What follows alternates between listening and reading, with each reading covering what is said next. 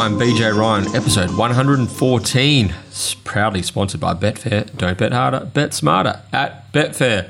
We're doing a remote, COVID safe edition of the 1 1 this morning, and it's my absolute pleasure to be zooming in alongside the one and only Perth racing guru, Terry Layton. G'day, Terry. G'day, BJ. It's lovely how we can use. Sometimes COVID's a great excuse when you just simply uh, you can't be stuffed, or you uh, you just think, "Geez, this is a horror show card. I'm just going to park up on the old PC and uh, and do it from home." But uh, yeah, no, COVID's safe. That's the reason. Um, yeah, I like to be COVID safe, BJ. At what stage of yesterday's grueling 10 race card at Belmont did you decide that uh, the remote edition of the 1 1 was the way to go, Terry? Was it was it then or was it when you embarked on the form for uh, Cyril Flower Stakes on Saturday? Well, I was doing them simultaneously, but I can tell you the exact moment. It was when Mr. Brilliant um, somehow found the fence, somehow couldn't go straight. And yeah, the reason this is a remote podcast has nothing to do with COVID 19, it has to do with Mr. Brilliant. So um, yeah, there were toys. I went and worked down at the Dome just for a change of uh, location, and uh, you should have just, yeah, the staff, they had to put extra staff on to pick up all my toys um, that were scattered, littered all over the ground at the Dome. So, anyway, luckily I'm quite a level headed man and don't uh, carry on like a pork chop, isn't, isn't that the case, BJ? Yeah, that sounds about right, Terry. that sounds about right. It's been it has been a bit of a tough start to 2022 for um, quite a lot of quite a lot of people, and um, yeah, but I mean, you did have a few things to be thankful for, Terry. Material witness at Pinjarra Magic Millions Day last Saturday just descended upon them. One of the absolute terrific ride from CJP, weaved his way through from near last. That was a great win, and um, I'm sure that the stable was very confident going in, and you would have lined your pockets. you just put that on a tee for me, haven't you? Uh, yeah, look, the stable weren't all that confident going in, actually. I think, I don't know, there's a bit of confusion pre race. I'd planned to really hop in and have a good bet, and I don't know, that was probably not really the instructions to hop in and have a good bet. So that was the only downside. If you're, if you're pretty confident in one of yours and it gets up at 20, 20 bucks, you think you're going to. Um, be going home in a Rolls Royce. But uh, look, no, it was a good result nonetheless. Tinged with a bit of disappointment with uh, with Newhad, obviously um, knocking up like she did. Uh, still waiting on results from Luke How she's pulled up. I, I, don't know if she's pulled up okay, BJ. I don't know if that's the end of the world. Uh, Newhad why she travelled reasonably into it, and in what was a fairly hard run straight race coming off an injury. I think if you knock up, you, you can really knock up pretty badly.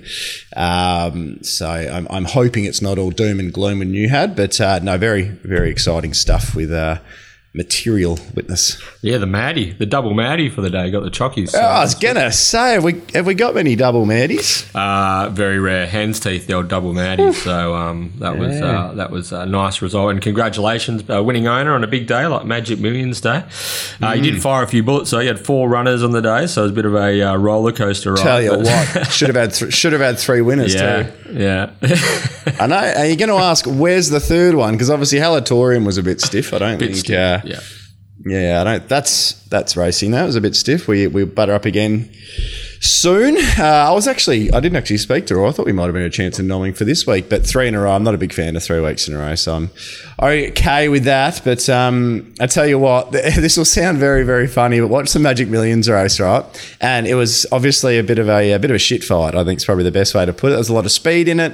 Um, I actually I think I carried on to you at the time, just uh, not long after the race, about the fact that I think we missed a, ch- a trick with Pixie Chicks. Spin the knife. Uh, it's one run it did sit. I didn't think it was as as good, but I don't know. I just just got carried away. We got the blinkers on. We knew it was going to trade dollar forty, dollar fifty. It was probably worth looking around it, but retrospect's powerful tool. But the thing we wanted from Yemen last was just to sit last and come down the outside if um if it was a, uh, a mess of a race like that. And that's exactly what was going to occur. But old Yemen had different ideas, wouldn't go straight, and Kira basically had to sit up on it in the uh, on the straight. So I genuinely believe if Gorgeous Gossip's running on from last like that, if Yemen can put in that similar performance you saw early, it would have been somewhere near the finish, which. Uh, yeah, I know that's a stretch. I can hear myself talking. um, but I tell you what, uh, yeah, that's that's probably one of the best ever like finds of a hard luck story I've come up with in my life. Uh, please take it away. You, you talk about something else. Well, that's a better idea. Well, yeah. Hopefully, uh, for all for all the uh, Newhad supporters out there, hopefully when we get the vets report uh, back from Luke Fernie during the week that it's not all doom and gloom, and that we can we can press onwards with her, or at least that at least that she's uh, healthy anyway. But uh, hats off to friend of the podcast, Luke Fernie, with uh, Magic Millions two year old classic victory. She's a belter, uh, uh, owned by Justin Warwick, who no longer has his trainer's license, and I see that she's a belter subsequent to winning the Magic Millions and as impressively as she did, is uh, jetted off to Sydney and has joined the uh, uh, Paul, uh, Peter and Paul Snowden yard. So she's going to be set for uh, big Group Ones over the uh, Sydney Autumn. Yeah, I don't mind that actually. We don't often see the uh, see him picking up the two year olds after a big win and, and shipping them straight across. So uh, we know our sprinters measure up well. We know a lot of our horses recently have been measuring up more than well uh, when going over east. But uh, two year olds, that's um, yeah, that's a different kettle of fish. That but hasn't, uh, happened, what, that hasn't happened for a long time, Terry. That hasn't. no, it hasn't because you, you you're giving you're giving away Karrakatta. She would go around. Look at this stage, you think she'd go around a pretty pretty thin old quote. But I mean, what are the races? What are the two year old races they're setting it for? What are they worth? I- obviously, the Karrakatta's worth half a mil. Yeah. What are what are these worth? Yeah, I think they're they're they're probably worth significantly more. The in the report I read from memory in the West was that she's going to be set for the Champagne Stakes, which is a Group mm-hmm. One 1600 meter race. So it goes Golden Slipper two weeks into the Size Produce Stakes, two in two weeks into the Champagne. So it looks as though they're setting her for the two races on the back end of that series, the size and the uh, and the Champagne. But I wonder if it's more from a, um, a residual breeding value opportunity. I know Justin Warwick sent uh, what was that leader that he sent over there, and she won a couple. Keylista? Of, Keylista. She won a couple of features over there, ended up getting sold for nine hundred thousand dollars as a broodmare, which was quite a. Uh, Quite a fill up for um, for Calista, considering considering she was a scandal keeper from memory by scandal keeper. So this might be a similar sort of um, you know financial tactic where they're going to try and get some East Coast um, East Coast black type on her and, and boost her residual broodmare value. She's a belter. Yeah, exactly right. And of course, she's a belter capped off a terrific day in the saddle for Clint Johnston Porter, who's going to go, who's going from strength to strength. He's suspended at the moment, but uh, that was a big day for him and a big day for Adam Durrant as well. His uh, his number, who he is the number one rider for, but. Uh, in the in the Magic Tour Classic, I thought the third horse was enormous under the circumstances. Street Parade, Russell Stewart and the team, James Stewart, Jimmy, who was on the Mastermind last week, they can push forward towards the Karrakatta with confidence. Um, thought that the way the way that that race was run um, and how, how fast that that horse had to go early uh, to get run over in the last fifty meters or so was significant. But um, but yeah, she's a belter. Luke Fernie, congratulations! And in the other feature of the day. What about David Harrison? He's got a remarkable record in these Magic Millions races. And uh, Pixie Chicks, Pat, uh, speaking of remarkable records in big races, Paddy Carbery. Paddy's won a Kingston Town, Cox Stakes, Perth Cup, and now a Magic Millions three year old. So Paddy's uh, almost in career best at the moment, which is quite incredible. So Paddy and David Harrison, Harrow, they teamed up for Pixie Chicks in the three year old classic, Guru.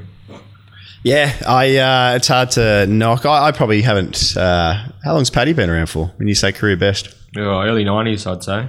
Yeah, so probably well, a good ten years before my time. But uh, yeah, in my time following WA racing, he's in career best. It's funny when gets interviewed by Julio or um, or Michael Heaton or something post race or whatnot. He's he's he seems to be a lot more um, jokey and happier and whatnot. So I think he, I think he's uh, in a good spot. Yeah, and success does bring that obviously as well, and and riding for the good stables and having the backing of the good stables. Um, yeah, you see Simon Miller putting him on uh, religiously, and Bob's gone looks to be going back to him um, quite a lot uh, for a lot of his uh, a lot of his stars as well. So uh, yeah, he's a he's a hope you can trust at the moment. We're a bit we're a bit short of hoops at the moment, aren't we? Clint's away, Joey's not riding here. He's just suspended or away. Um, Brad Rawiller got hurt during the week, I'm pretty sure. yeah, Brad Brad Rawiller fell. There was been there's been positive news about that since, hasn't there? yeah, good. yeah. So that's that's good. But um, yeah, there's a real real shortage. I mean, you got to say that. Yeah, it's a it's a real shortage. It's it's quite an interesting time to be a uh, a hoop in Western Australia. Some good opportunities around. Yeah, hundred percent. So, um, Pinjarra Magic Millions Day was a bit of a wild ride, wasn't it? Really, like the uh, the meeting was originally scheduled for Saturday, got moved to Sunday because it was too hot, and then Sunday ended up being wet and windy, and uh, there was no. It was hard to get it. It was hard to uh, bet on your phone because the uh, reception was down, so it was a bit of a mixed bag. And then to top things off, uh, Utgard Loki somehow gets up in the uh, Pinjarra Mile when I think both of us were pretty keen on the sprint. Wash your mouth out. Wash your mouth out. That never occurred. I know I'd had a, I know I'd had a few beers by that stage of proceedings, but I still, I still, uh, no, I don't think so, BJ. Good that didn't happen. And, and then, then, did Pistol Pete back it? He's yeah, apparently yes. He said he said oh, uh, yes, yes. On the way home, he made a he in the bus ride home. He made a comment about how he backed guard Loki, and he almost got tossed out the window. I'm pretty sure. So well, it's lucky I was sitting. Lucky I was sitting in the front. Otherwise, he definitely would have gone out the window. I can assure you of that. But uh, yeah, no, well done though. Good training effort. Uh, funny, all getting off the fence. There, a bit of rain around. It looked like they all wanted to push off the fence, and um, I don't know if the fence is all that bad. We saw Clairvoyance come out and win the last, uh, obviously leading. Um, yeah, I think I think the yeah. king the king sort of going from rail to three four off on straightening gifted the obviously gifted the rails run and the winning run to uh, to Utgard Loki and Soleo who ran third, but also shunted our horse, the Spruiker, and I think that mm. cost it the race really. So, do you reckon the Spruiker maybe wasn't? I don't know. I never on the bend. I thought, oh, geez, I'm cooked here. Like even without. I think I think that was because because they were they were shifting out underneath it. I'm pretty yeah, sure. Okay. Yeah, yeah, taking. I wasn't sure. I was. Yeah. I just wasn't sure how it was traveling at that point, and um, but yeah, I, I the Spruiker's very very honest and. Uh, yeah, I'm sure we'll get our money back at some stage. Yeah, and also shout out to the OG Travis Murray, owner, part owner of Clairvoyance, and his uh, his pinup girl. She uh, she bounced back to winning form in the last, leading all the way for Holly Watson and Darren McAuliffe. Yeah, he certainly did. Um, yeah, I think that was just a well. What, what, what about the drift as well? I'm pretty sure. I think it came back into high fours on Betfair, but I'm pretty sure there were some sixes around. Yeah, six dollars um, definitely. Yep. That's that's wild stuff. Like wild, wild, wild, wild stuff. Um, yeah, for a horse who, uh, as we said, can probably be three, four lengths off her best, was always going to lead. Um, yeah, I, I wasn't knocking her, but I, I thought I was being a bit harsh with my two dollars ninety type thing. Yeah. Um, that we marked her at. So I remember standing in the ring looking at the uh, at Peter McCormick's markets, and he had her five dollars, and I jumped on Betfair and with the eventually when we connected uh, she was i think she was above six dollars maybe 640 620 mm-hmm. something like that uh, at that right right at that moment and then shortly after she began to, to come in and i see she firmed up quite a bit late so i think yeah. three yeah but um but yeah congrats travis and D Mac and all the team because it's uh, she they got her got her back after uh, some I guess some stressful moments. Just wondering whether she's ever going to uh, recapture winning form again. So congratulations to them and um, Finally, Terry, we probably should uh, have a chat about the Own the Dream event at Ascot Trackwork Saturday Gallops last Saturday morning. Mm. With Pinjarra moved to Sunday, I decided to get up early and uh, take my daughter Isabel to my the alarm didn't go work. off. I said it. It just, it just, it just didn't go off. BJ, I don't know. I don't know what happened. Bloody, I, I was annoyed. I tell you what. I call bullshit right there, Terry. Very um, much looking forward. What it was? What I set it for four forty-five p.m. Isn't that right? How come it didn't go off? Mate, they were all they were all wondering where the guru was, um, uh. but um, yeah, it was yeah, it was just another another slick event up on the uh, in the members section of the Ascot Grandstand. And Simon A. Miller, hats off to Simon A. He stole the show. He uh, he came up and um, uh, grabbed the microphone and he had four horses galloping on the morning, uh, two pairs of two. Uh, Paddy Carbery was mic'd up with a um, with a camera on his back as well, like a, a GoPro.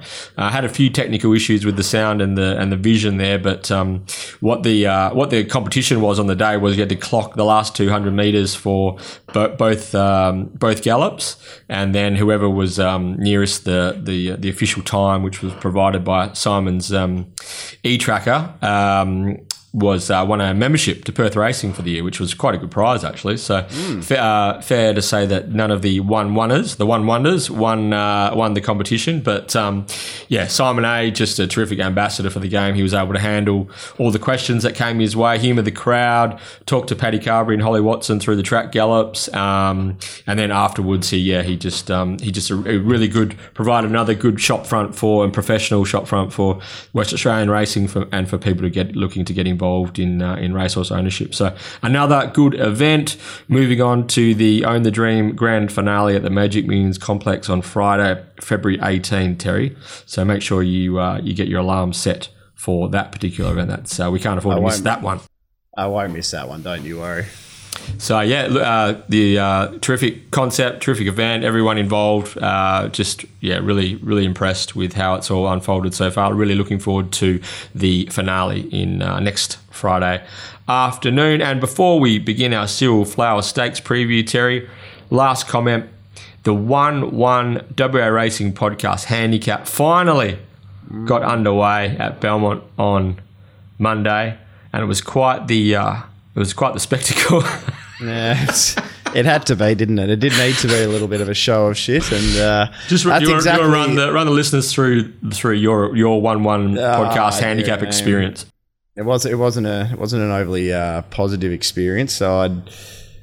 I'd backed Craigie, Craigie, whatever it was called, at two something, and it, it's trading. Well, last I looked, it was trading a dollar seventy or something on Betfair, and uh, and um, I also backed triple event when it got out to 50, 60 to 1 uh, for a little bet as well. And obviously, Craig E decided not interested in being a horse today. And um, and triple event was in front till, I don't know, true, ended up running second. I don't know, uh, I'm not sure if it was second or third, but it was in front till about 20 metres to go. So, um, what looked to be a fairly uh, fulfilling 1 1 WA racing podcast experienced uh, turned out to be quite the opposite, unfortunately, BJ. But uh, that was good to be on the big stage, though, wasn't it? Izzy May, that's that's that's what our race is. Izzy May Izzy, beat Izzy, tri- May. Izzy May beat triple event, and pretty Bella sure Izzy May was two sixty out to seven bucks or something. It's funny because. Yeah, if I hadn't backed Craig, he probably would have followed that drift out because that probably got to a stupid price. But you know what they say, BJ? Retrospect, it's a powerful tool. Yeah, it was just it was just good to get it off and running, wasn't it? The the the race name, like all the trials and tribulations that it's been through. So, uh, uh, speaking of powerful tools, though, I'm looking yeah. forward to having Toby on later. So I had, to, I had to get that in there. yeah. Actually, there was there was, there was a there was a few people at the races on Sat, uh, Sunday who were saying that we're we're being we're being a bit kind to Toby, but um, um yeah, a bit kind. So, but uh, yeah, we'll wait and see. I don't know if Toby knows what who's waiting for him at the uh, bottom of the travelator as he embarks on a fifth straight potential fifth straight mastermind victory, Terry. But without further ado, let's get rolling on our Cyril Flower Stakes preview. Let's do it. Okay, listeners, it's time to partner with Betfair and preview Cyril Flower Stakes Day. BJ Ryan and Terry Layton. Uh, we're recording, uh, oh, sorry, we're teaming up to record episode 114 of the 1 1 Your West Australian Racing podcast. It is quarter to 12 on Thursday, the 10th of February. Albany in the Great Southern in action this afternoon. Ascot and Kojonup Cup Day for the amateur riders on Oof. Saturday. So good luck to everyone involved with the uh, the annual Kojonup I guess it's sort of semi-pro uh, meeting there. Uh, Craig Morrison. Mm-hmm. If you uh, follow Craig Morrison, the um, Albany Mount Barker race caller on Twitter, and he'll be taking, he'll be um, keeping everyone up to date with all the results and all the photos and and everything. Uh, Morrow does a really really good job of uh, of uh, supporting and um, promoting the Kojonup event. So give him a follow on Twitter, and you can you can get all the keep up to date with all the Kojonup info this Saturday. And of course, the weekend wraps up in Geraldton, the Crayfish Coast, this Sunday. Yes, it certainly does. No feature, is it? It's not a feature day. No, no, no not. When's the cup? Gero. Can't be too When's far away. Can't be too yeah, we had the Batavia Sprint a few weeks ago. They usually. Oh no, they're not always near each other, are they? Actually, no. now I think I thought the Geraldton yeah, Cup yeah. and the uh, Albany Cup sort of line up somewhere, so maybe March, April sort of thing. Yeah, I, I, think it's usually around April. So more importantly, when's the when's the Port Hedland Sprint? Yeah. That's, uh, that's that's the big one. Yeah, yeah. Does does everyone know that you've uh, you're a proud uh, shareholder in no. the mighty Peppy Jack? No, I don't know. I don't. I don't know. I don't know. Good decision though. Port Hedland Peppy, he might win the uh, Port. That's fair. I, like, I don't mind that. Yeah, Port Hedland. Port Hedland Peppy. But I, I, think there's a bit of a rumor going around that they're going to scrap the Port Hedland sprint target in favour of the Cup. So that could be anything, Guru, with Peppy Jack. Oh, okay, yeah. right. What's the what's the Cup? Oh, it's good to see the owners get that information early. Uh, what's the uh, what's the what's the what's the Cup over two there's something like that. Yes, yeah, yeah. Is are they on the same day? I think they're on the same day. Yeah, oh, the, cup, the cup will be worth uh, significantly more. Yeah. So yeah, well. Can you race on the same day twice? Because I get the feeling Peppy Jack would love that. Uh, he used to be able to. He used to be able to at Leinster and Leonora and uh, Laverton, those places. I'm yeah, positive yeah. you could race twice in a day. Not that long. Not that long ago, actually. So, but I think it's been uh, it's been outlawed. So um, yeah, Peppy Jack to me feels like a really good three-hour backup horse. Yeah, you know, go really, really good off, yeah. off forty minutes type thing. So uh, he's sort of horse who could win over twelve hundred and then go and win over eighteen as well. I would have. Thought. Well, I was actually hoping the eighteen would be first, just to just to have him uh, just to have him warm for the twelve hundred meters. So anyway, let's get on with this. We're talking dribble. All right, stay tuned. Stay tuned throughout the show for info on how you can enter the Market City Meets, get out stakes competition, and what an exciting week. Uh, I mean, our Champs First Challenges, um, Mastermind, mm. Mundaring Hotel Mastermind with, um, with a mystery challenger taking on Toby Dunn, going for number five, looking to become only the second man. Um, to Jag five on the bounce. Um, yeah, stay tuned for a uh, what promises to be an epic matchup. Yeah, because we, we draw the line at five. Two Guru, you can't just keep marching on. Once you've won mm-hmm. 5 mm-hmm. you uh, you retire uh, undefeated. So uh, yeah, Toby is out to uh, to uh, make his mark with a fifth straight mastermind victory. Cannot wait for that. So um, yeah, what's happening Betfair Edge? You've you've got back in the swing of things, Terry. Been finding a few winners. What's happening on uh, this weekend's edition? Oh, you just got to go on Miles's uh, Miles's Twitter to see how many winners he's finding. uh, dear, I, I, don't think he listens to this, so I can say I blocked his uh, Twitter anyway. It's too much for me.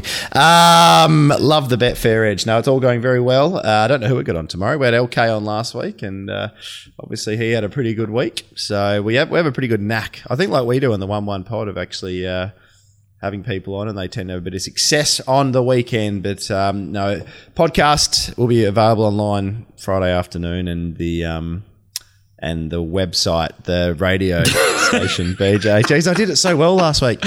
Uh, yeah, five, six, seven a.m. or something along those lines. Six, five, it's on, it's on the radio. Six, no, no one listens. No, six, six five, five seven. seven right. Yeah, yeah. Yeah, no one listens to radio. Yeah, no one listens. Download the app. Pretty easy. Download the app. Download exactly the app. right. SEN, yeah. Betfair Edge, Guru, winners, plenty. It's all happening. Exactly. Uh, Cyril Flower, Stakes Day. What are we thinking? Uh, weather, track, rail position.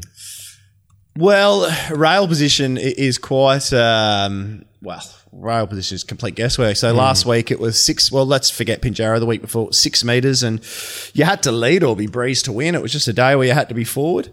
Um, and the week before that, BJ was at the True, and if you're on the fence, you were brown bread. You basically could not win. Um, the fence was quicksand. So I don't know. Nine meters throughout the year has been off pace. It's been on pace. It's been rail hot. It's been rail cold. So it feels like every week is is just a.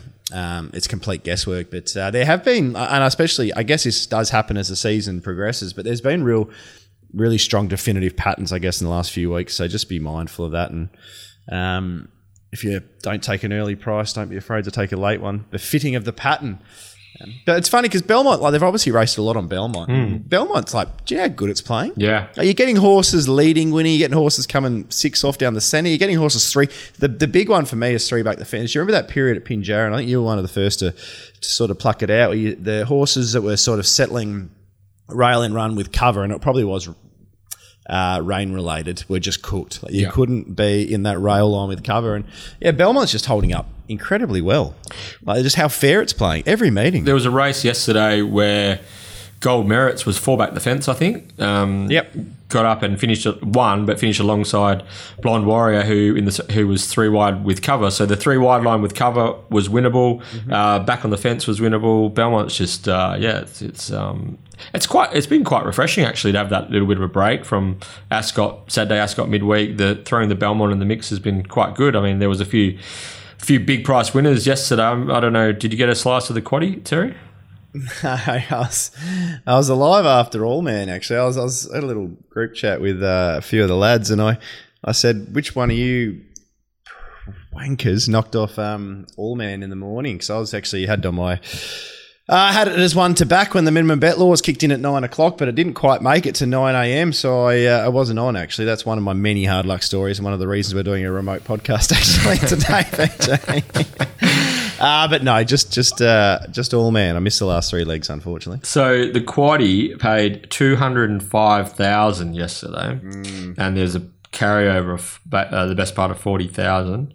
And in the even in the last alone, Melody Secret thirty four dollars, first moment twenty six dollars a place, and the la- the first four and the last was fifty five thousand. So um, yeah, was, yeah, there was some big divvies and some uh, some big collects there to be had in the uh, in the novelties. That was wild. That was some wild stuff in the last, wasn't it? Yeah, with uh, yeah, bumper humper obviously wasn't fit or healthy or happy, and then Zudini, Zudini was not 99 links last. yeah, exactly right. Over 1200, and it probably wins comfortably. And uh, yeah, that was a funny, funny, funny old race. Not one I'd be looking at for. Uh, as a uh, solid form reference going forward, BJ. All right, well let's try and uh, let's try and find some um, find our footing here on Cyril Flower Stakes Day mm. in the uh, in the opening event. The uh, Millie Park Plates race one at twelve thirty seven for the two year olds. How good is it now? The trials are actually working again, Terry. We can we can watch these uh, these trial replays rather. We can watch these two rods in action and get get uh, a good guide as to where they are at. For mine, you are my you are my trial replay, BJ. I'm just going to listen to what you say, and if it convinces me, I'll have a bet. If not, I won't. well, for mine, uh, did you catch the trial of Symphony in Red? Mark Forder, yes. Steve thought that was a really, really nice trial. So uh, I like Symphony in Red from a first starter point of view, as well as uh, Hear My Prayer from the Pierce Brothers yard. Now, this horse was actually an emergency in the Magic Millions last Saturday. So the stable has obviously got a big opinion of Hear My Prayer to have to accept for the Magic Millions. Didn't get a start, but um, this looks a really good uh, backup option for this fellow playing God two year old. Trials have been uh, been really really encouraging. Uh, so from a first starter point of view, Symphony in Red and um, Hear My Prayer uh, they stand out for mine. Of course, Fiorucci Mama and Saint Torio they're the two winners of the race. Fiorucci Mama found the front in a similar assignment basically two weeks ago with William Pike in the saddle uh, and was pretty strong on the line to hold out hang glider on that occasion. But um, but yeah, I, good day, good day to be forward. Good day to be forward, and um, Pike, was there much well rated by Pike in front actually. So um, yeah, it was his last Saturday winner. That's right. That's uh, right departing. Was there um, when you did the rest of the trial replays, mm-hmm. did you notice much other speed, or did you think Fiorucci Mama would find the top uh, again with some degree of ease? Yeah, I thought Fiorucci Mama should find the uh, the top with a fair amount of ease. I've got I've got Expedition with a bit of gate speed, the first starter mm-hmm. from the Tiana Robertson yard, um, and Playhouse Patron showed gate speed in trials, was a bit sluggish on debut, but I see that the stable have gone for the blinkers uh, with Kira Yule and saddle. So expecting positive tactics, Kira Yule from gate 10. But really for mine, with Holly Watson on Fiorucci Mama, should from gate 4 should bounce, find the front and sort of look to control like she did the other day. Okay.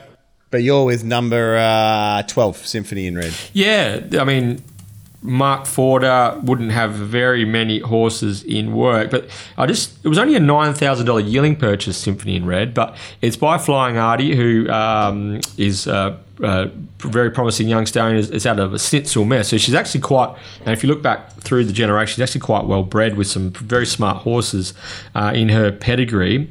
And I just like the way that she travelled in that trial for Stephen Parnham, sort of landed midfield, was travelling, um, angled out into into into uh, galloping room, and Stevie still hadn't even let go of her. So she was able to improve without even without him really asking her for an effort, and then shook her up, and then she coasted to the line. I thought that was a, quite an impressive trial result from Symphony in Red. Just has to get away cleanly to land midfield again um, from gate six uh, with clear galloping room, uninterrupted run. I think Symphony in Red's the one to beat. All right, really, really like taken it. with that trial. Yeah.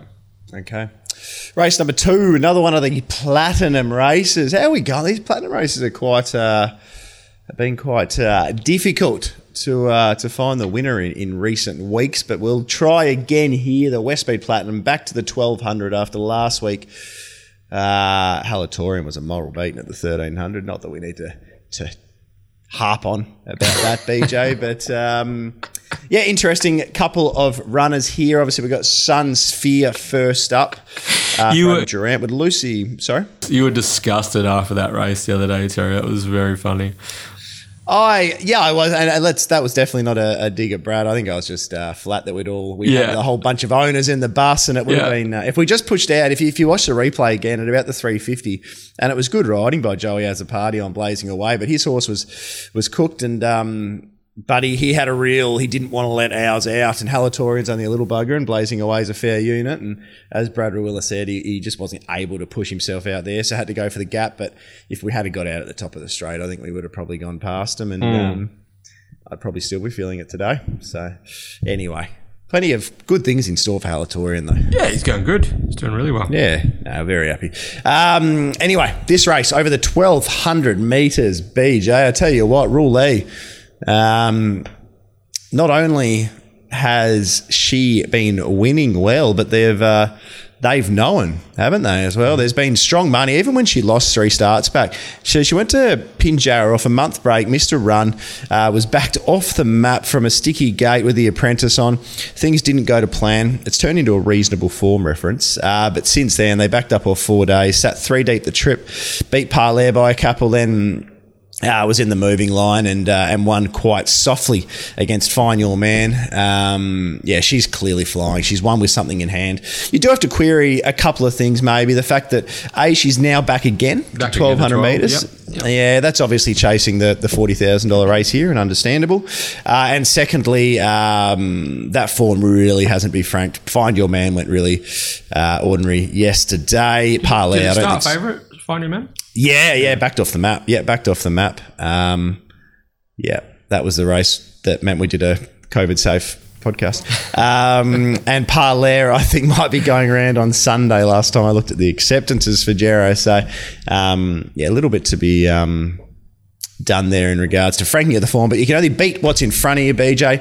Three dollars thirty or so. I think that's sort of bearish bones. Mm-hmm. Um, that's a little bit thin. So um, just a little spec for me on on the toppy native chimes. Yep. Um, she's uh, the only leader in this race.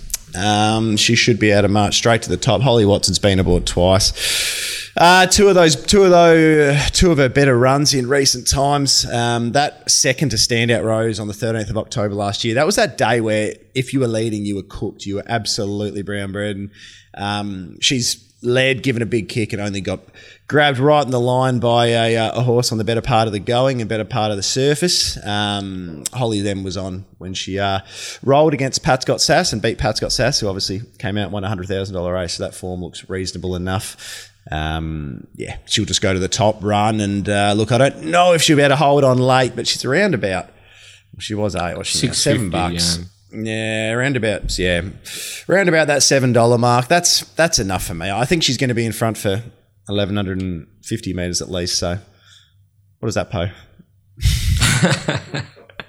well, Newhad was in front for uh, a stride or two on Saturday as well. Um, yeah. still, still waiting for my justice payout.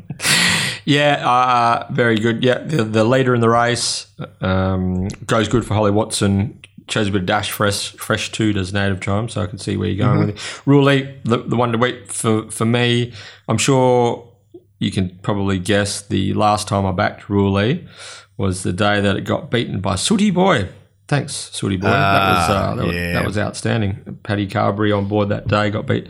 Our lip was a bit stiff um, so what price was what price was Sooty Boy that day, BJ? Hundred to one, I think. You probably you and Toby Dunn and Pete Anton. It's probably back then, I reckon. so uh, I wish, I wish.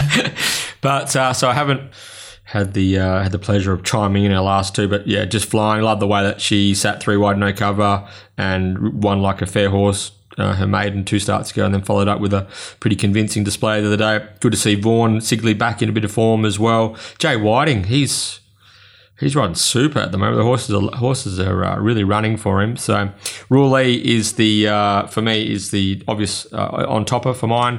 Uh, I just thought Alien from Mars was a bit stiff. Chris Parnham on the other day sort of made a mess of the start, got back, had to go around them, um, got sort of shunted and then rattled for for third.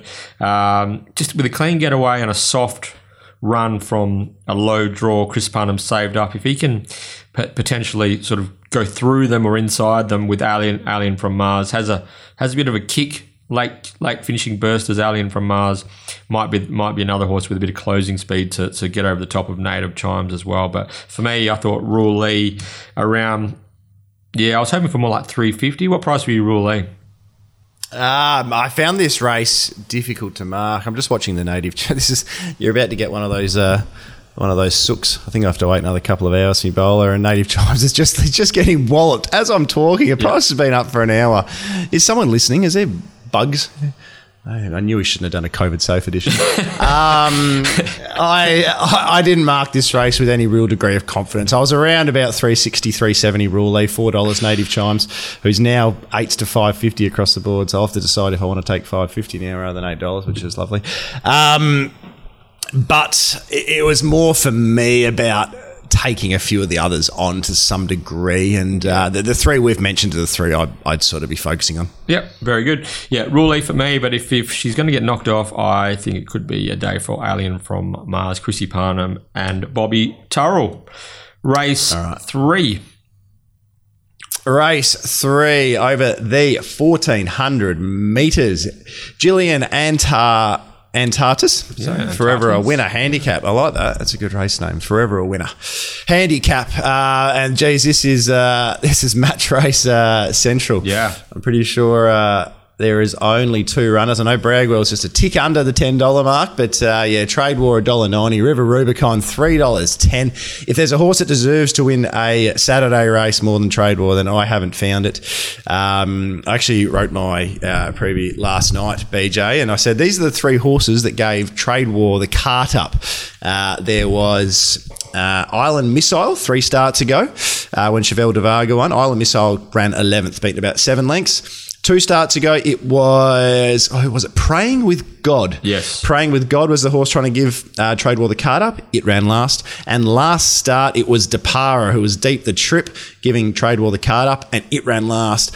It, it's it's hard to stress how how important it is to have a nice horse carting you into the race when you're rearward and you're trying to chase horses like Chevelle de Vega or horses like Fanta on leader bias tracks. So those efforts become even better when you sort of look at the obstacles um, he faced in the run. So, look, he should land a, a, bit closer here. There's, there's some obvious back markers that should be behind him. Mm-hmm. Um, I think he'll be in about fifth on the back of a horse like um, uh, Brother Paddy, perhaps. And it just comes down to how good River Rubicon is. I'm yeah. I, am not too keen to get involved at Trade War anything too thin because I think River Rubicon is really good. That win last start, I know the breeze was better than the rail at Mount Barker, but that was a really nice win. Um, and every everything we've seen from River Rubicon's been really, really nice. So, um, yeah, you'd love to see them just go to the top here, yeah. um, BJ. Yep. I can't see why they would look to hand up or who they would even hand up to. Uh, Whack and Tanker doesn't jump that well. Call against Fresh, it's one that might race forward, but they're probably happy just plopping in around them. But um, yeah, cracking match race. I'm two dollars ten versus three dollars twenty. So the yeah, the current market obviously is priced 125 percent. I'm priced to 98 percent. So it's basically bang on. And um, yeah, cracking race. Yeah, I was actually a bit closer together. So uh, Trade War and River Rubicon, I marked them almost uh, fairly similarly. Actually, I I tipped Trade War in the leg up. I've been keen on him to knock off Chevelle de Varga twice now and then to knock off Fanta. Um, hasn't been able to through circumstance and more the gates, I reckon, than than anything. Um, and also just the, the tempo at which the races have been run. But um, has he, the only th- worry that I have is has he just thrown so much into those last three runs? Um, when when does he start sort of tapering off for his prep? or, or can, yeah. he, can he sustain it? Whereas River Rubicon's a fresh, fresher horse on the scene. Got the soft kill first up, 1200 Mount Barker, comes to town, 1400. Gets a, gets a draw where they can hopefully be really positive and and um, sort of control the race from there. Trade War again is going to be chasing again, having to get over the top of River Rubicon. Uh, for mine, I, I I've got leaning to trade war, but at the prices at the moment, River Rubicon's a bet for me. So, um, okay, yeah, but uh, yeah, it's I, I, was sort of thinking River Rubicon um, they might be a bit closer in the market, but uh, the market at the moment has found trade war. I think uh, Brad went up two ten, currently dollar ninety with Brad, and um, yeah, as Terry said, he's into odds on across the board now trade war. So um, that being the case, River Rubicon is the bet for mine. I just hope Sean uh, McGruddy is really decisive on River Rubicon early. If they're going to lead, lead, and um, and just try to try to win from there and make trade war get over the top of him. Yeah, I think that's bang on. It's uh, we we can really only sort of. Uh, sort of guess how good River Rubicon is, and this is uh, this is the perfect uh, perfect assignment. Trade War's been in a few match races, hasn't it? Yeah. I mean, it and Cheval de Varga cleared out twice in the market, and last week it was it and Fanta. Kendall's me dad was the third horse that went well, but um, yeah, Trade War finds itself in a lot of head to head battles, and um, yeah, we'll we'll learn a a bit more on Saturday, but uh, it'll be a case probably for me, BJ. If I'm hoping one of them gets walloped, I'm hoping River Rubicon gets smashed in the market, and I get some high twos trade war. I'm hoping trade war starts a dollar seventy, and I get four bucks River Rubicon, and then that'll probably decide who I back. Yeah, yeah, both both really nice horses. Of course, Trade War is a four year old River, River, Rubicon three. I imagine if River Rubicon wins or runs section second, he'll push on to maybe a mile next start, and Steve Steve mm-hmm. Wolfe will be eager to see whether he can um, he can sort of have a second string WA Derby, maybe even first string WA Derby horse uh, alongside stablemate Let's Deal, who we'll be talking about shortly. But really, really nice horse, River Rubicon, and I think Trade Wars got is a genuine Saturday horse and a quality quality up and comer as well. So good race. Uh, I've tipped Trade War in the leg up, as I said, just recapping. But uh, the the way that the market is structured at the moment, River Rubicon is a bet for mine.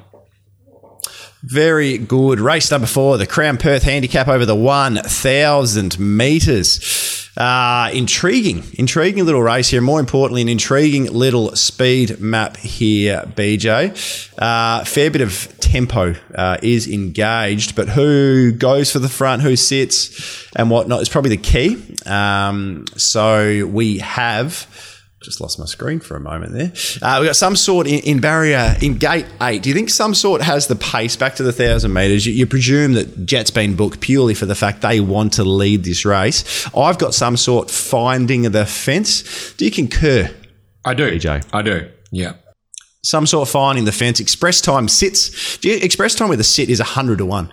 Um, with 61.5 kilos, it's been gifted two wins in a row. I really like Express time being $7 in this race because that's, what's that, 14, 15% of the market mm-hmm. that I just just simply could not have. Um, they've done really well with Express Time this campaign and the wins they have got out of her, but with a sit, she is uh, absolutely cooked. I would suggest Born to Rule in gate number 12.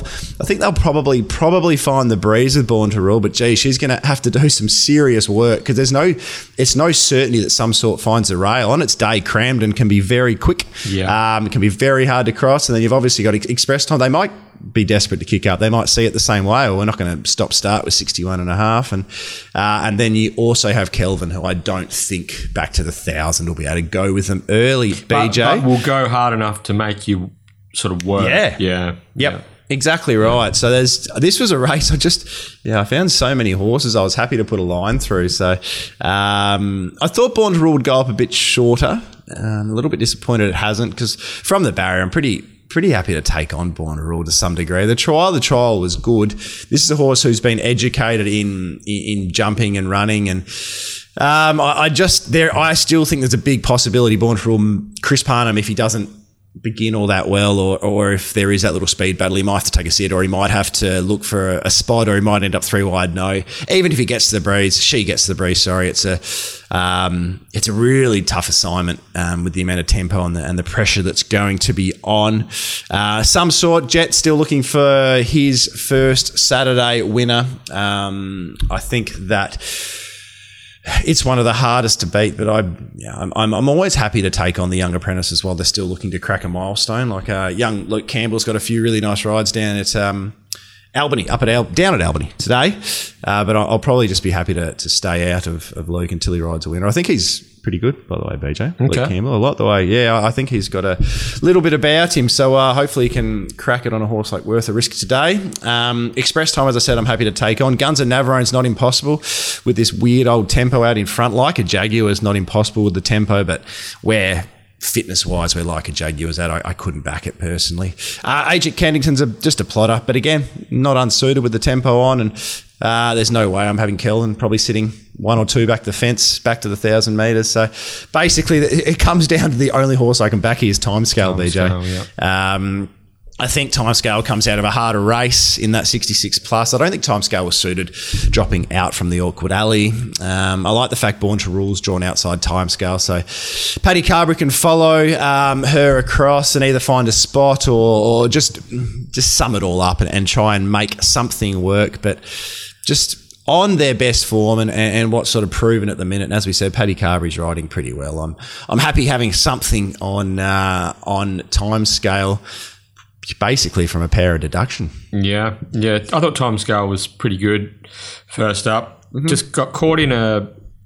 I forget the horse he was. She was following. I think it might have been King's Authority, perhaps. Yeah, it was. It yep. was King's Authority, who sort of was three wide, no cover, maybe even four wide at stages, and just meant that Brad Parnham couldn't go when he wanted to go, and it didn't take him anywhere. Just a bit, a bit of a uh, good old fashioned um, roadblock there, and then so had to peel and go around and lost ground and got going again late. So I reckon there was actually a lot of merit in the run and that that she can she can bounce off that and elevate. So yeah, I'm with you with the the time scale thing. I found this really hard race and her her career wins have all been on speed or in the first three or four as well. So I don't I don't think she's a mare that's going to come from last. Yeah, yeah. So yeah, they could probably yeah three wide with cover time scale um, a bit closer than she was first up, perhaps for for her. But yeah, I uh, I did this race uh, quickly uh, last night when I was doing my leg up, and I just as soon as I done it didn't, up, it didn't deserve it didn't deserve much time. As soon as I started my writing, I sort of felt oh, I don't know if I've gone the right way here, but um, just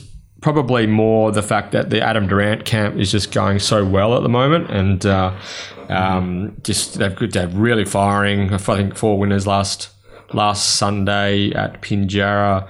Um, it's Born to Rule has is fast, got good form as a two and three year old around some handy horses. Uh, first up, we're expected to to run really well.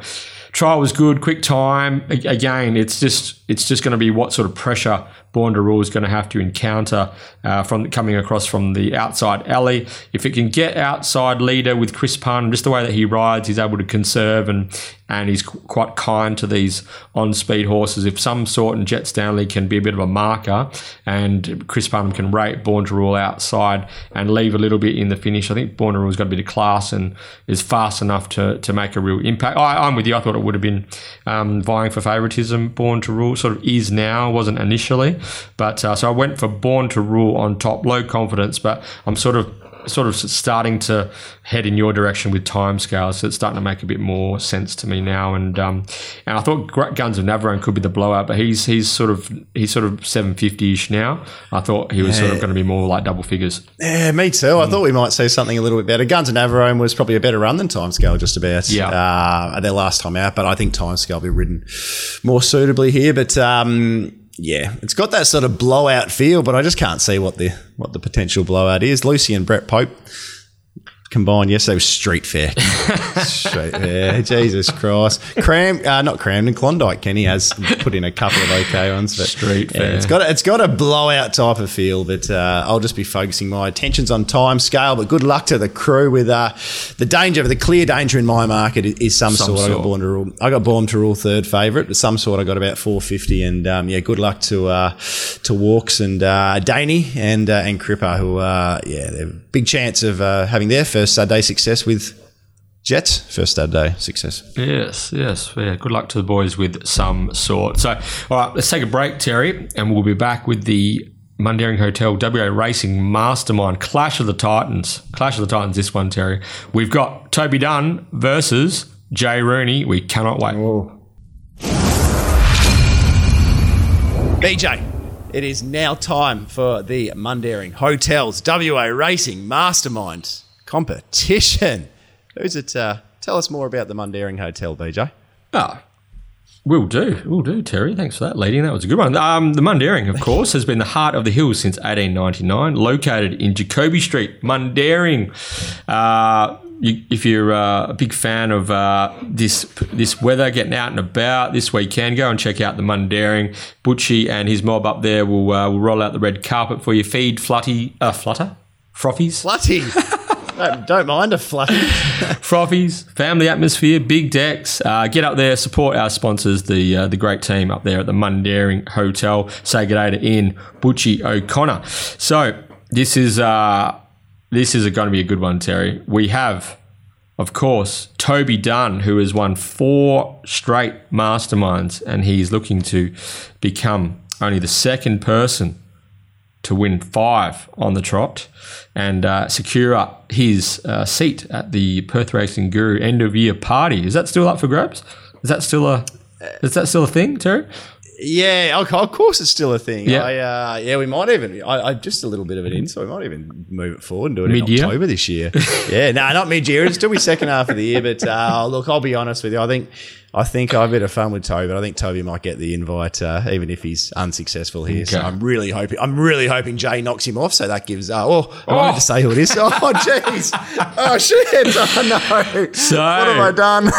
no, that's all good. Our challenger for today is none other than Jay Rooney from the West Australian, the only man, the only contestant rather to win five straight masterminds. And of course, Toby and Jay have done battle uh, before when we were recording up at the Mundaring. And uh, yeah, it was uh, Toby gave Jay a bit of a scare, but uh, Jay saluted on that particular occasion. So uh, in order for Toby to make it five straight, we've uh, wheeled out the big gun. So this looks set to be a cracker. Without uh, holding you on the phone any longer, Jay, because I know you're a busy man. Welcome back to the 1 1.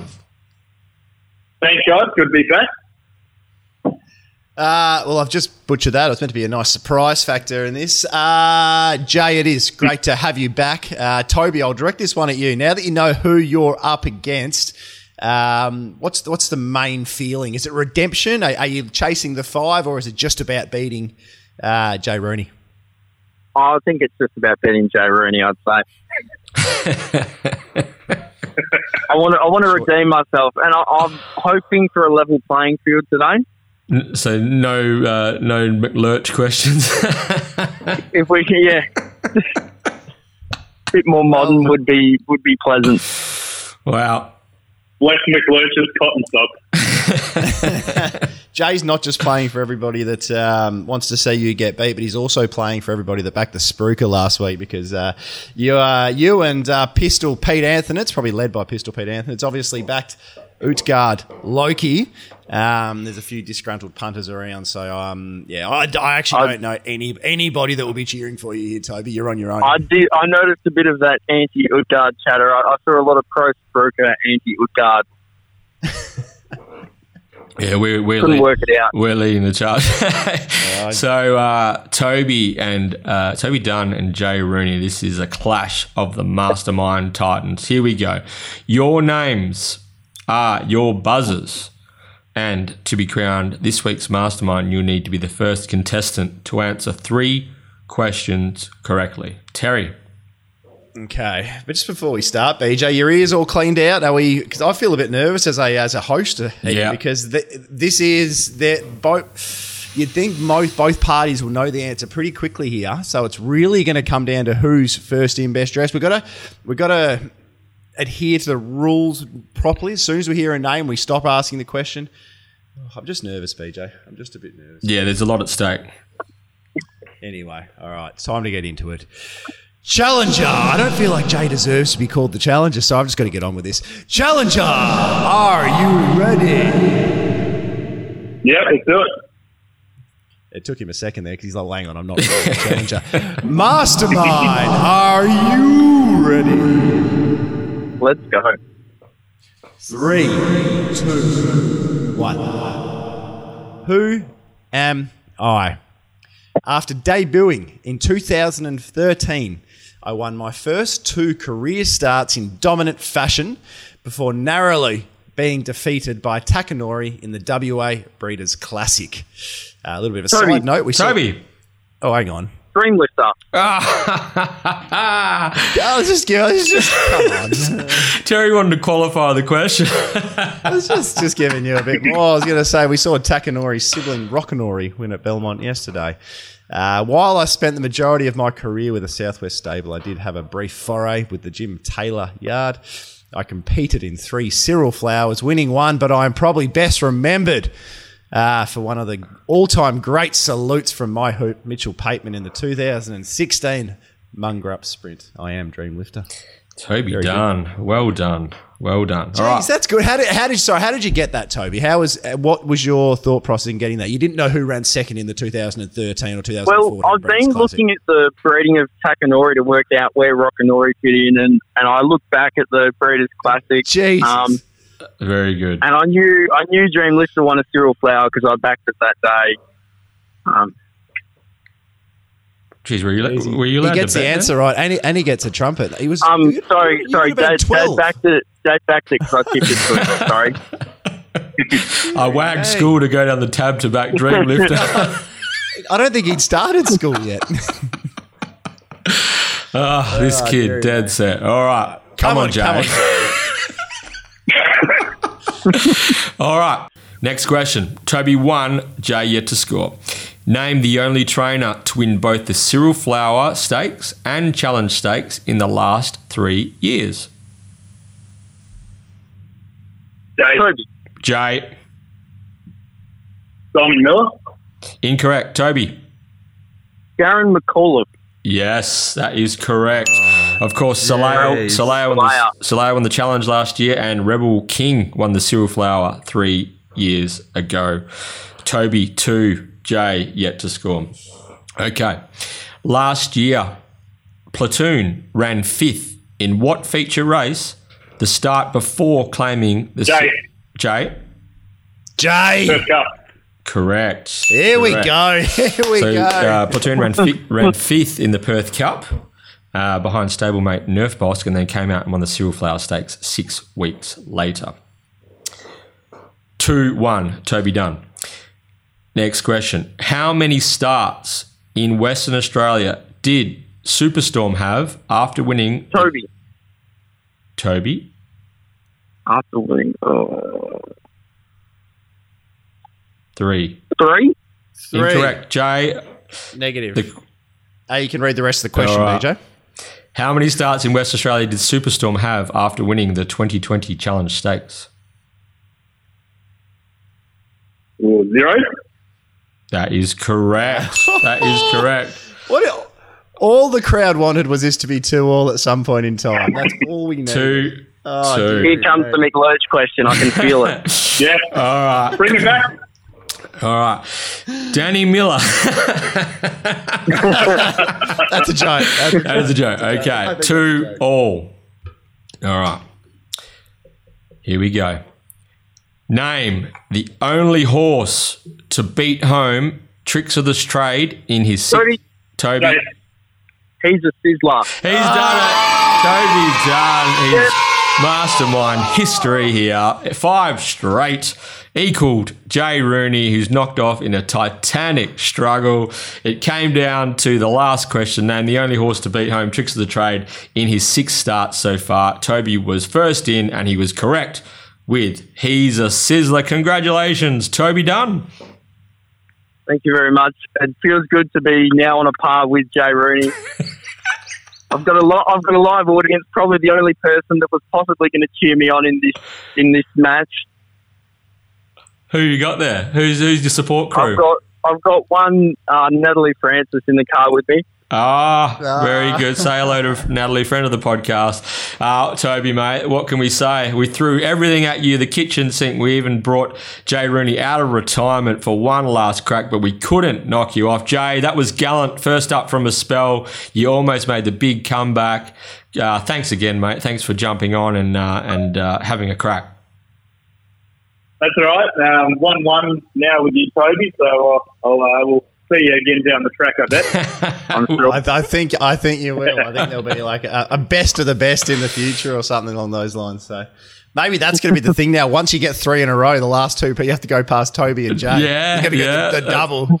make make getting getting five time a near impossibility. I reckon. That's very good. So Jay, as I said, that was brave, uh, fresh. Uh, coming in, taking on the uh, the the uh, the uh, race hard and informed Toby Dunn, but uh, three two to Toby. Congratulations! That's one. That's another one hundred dollar gift voucher to the Mundaring. You think you got enough, mate, to have a decent session up there on Butchie's big deck? I I reckon I'll be able to have a good good time with five hundred bucks. I'm glad I don't have to come back another week. I really was starting to run out of fingers to add all those up.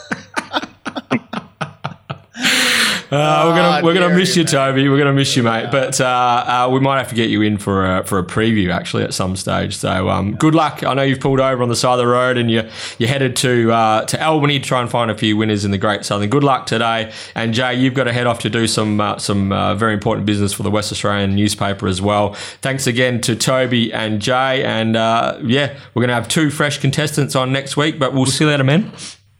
Thanks, guys. Thanks, guys. There you guys. So Terry, we'll have to have two fresh faces on the mastermind next week. Yeah, we certainly will. Um, yeah, picked on Toby a fair bit throughout uh, the last five weeks, but uh, fair effort. That's a fair effort. He's only in his, geez, very early 20s. Yeah, I I'd think say. so, yeah. Look- looking at him, you'd say teens, but he's only in his very early 20s and. Um, yeah, that knowledge and that skill set. I love. I I really do like how he explained how he came up with the Dreamlifter answer so quickly and his thought process and the way it worked. And um, yeah, that's cracking. So a much deserved victor. And I, I love a bit. I, I pick on him, but I love a showman. I Yeah. really do, lads. Who would have thought? Yeah, Yeah. no, I, I do enjoy a showman. So uh, well done, Toby. And uh, next week, head to head. What should they just message? Direct message the one one pod. Yeah, we're, we're searching, we're Tag your, tag your mates. scouring far and wide. Uh, gonna have to put a, a Could, um, we could go for a matchup. yeah, yeah, grudge match. If there's a couple of mates, couple of mates who want to square off, brothers, sisters, whoever. If you're interested in having a crack for a one hundred dollar voucher to the Mundaring, hit us up at the One One Pod on Twitter. And uh, yeah, we uh, we record on Thursdays, and if you got the time, fifteen minutes to put aside to jump on and chat to Terry and I to talk a bit of WA racing, then uh, we'd love to get you involved. But uh, Toby Dunn and Jay Rooney, they are on the Mount Rushmore of the WA racing mastermind. Uh, Fraser Hay, we, we, we often forget about Fraser Hay, but the H train he led the he led the charge early. He got four wins. I think Lockie Taylor got four wins as well, uh, successive. So uh, some big names have um, have uh, have um, made the made a real impact on the uh, on the mastermind over the journey. But uh, now that uh, Toby and Jay are out of the way, it's over to two new fresh faces to uh, to have a crack and uh, make their mark as well. Terry, Yep, certainly is. Some fresh blood on the mastermind. yeah, can't wait. And we're back with the Morley Grower, sorry, Mo- sorry, Morley Growers Market Challenge Stakes listed race for the three-year-olds. 1500 meters race 5 this is at 3:16 p.m.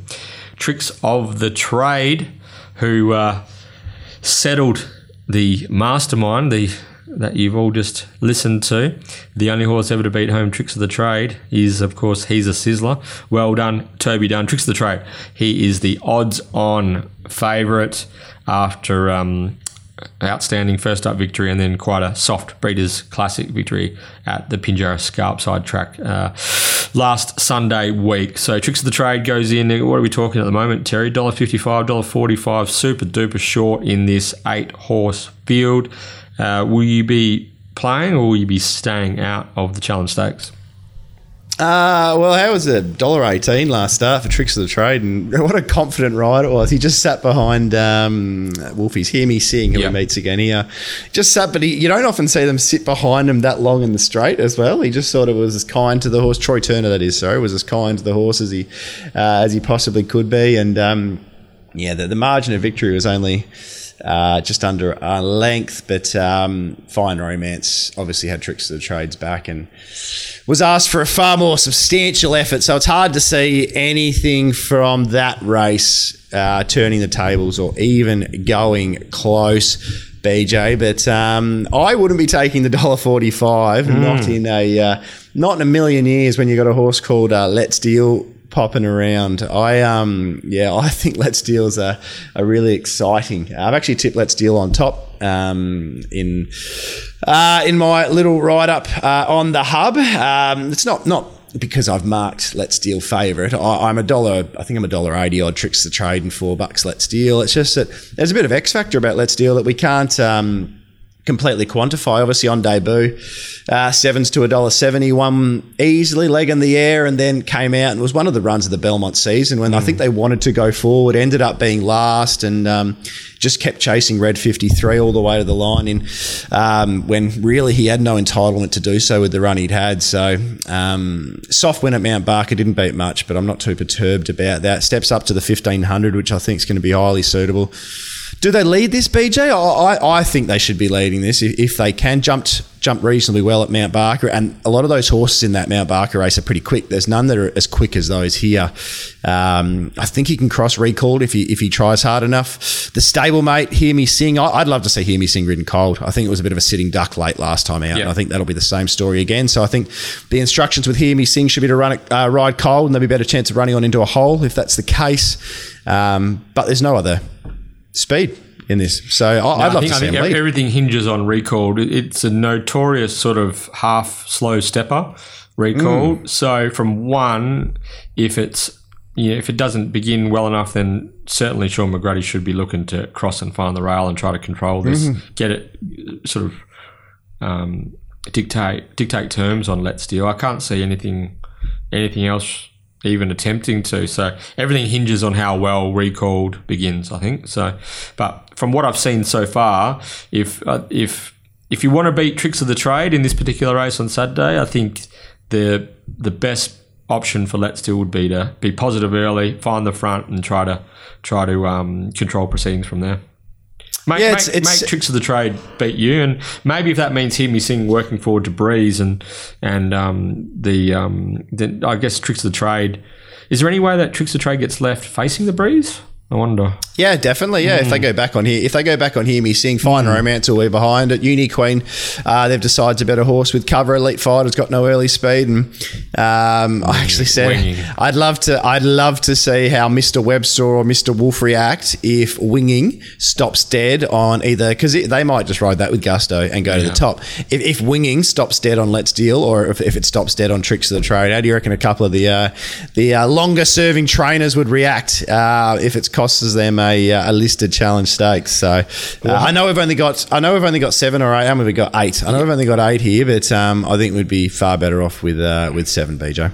Yeah, because it, will race in the first few as well. It's oh, it's an ugly horse. It's drawn directly outside of Tricks the Trade. Oh directly outside of Let's Deal as well. Oh, no, yeah. don't like it. Don't like what it could possibly do to this Ho- race. Indeci- Indecisive did exactly what we thought last week as well. Yeah. Gone on the turn, went back through. Didn't affect the race too much, but it's just ugly, just uh, ugly. That should have been vetted, and that should be not in this race. So hopefully, hopefully it scratches and goes to Geraldton on Sunday, or it goes elsewhere because this uh, all it can do is negative, um, have a negative effect on the race. Yeah, I'm with you, Terry. Hopefully, it's nominated for races midweek, and uh, the um, the stable sort of finds a more suitable race for winging. It's not, it's not terrific placement in this um, listed three year old challenge stakes on Saturday.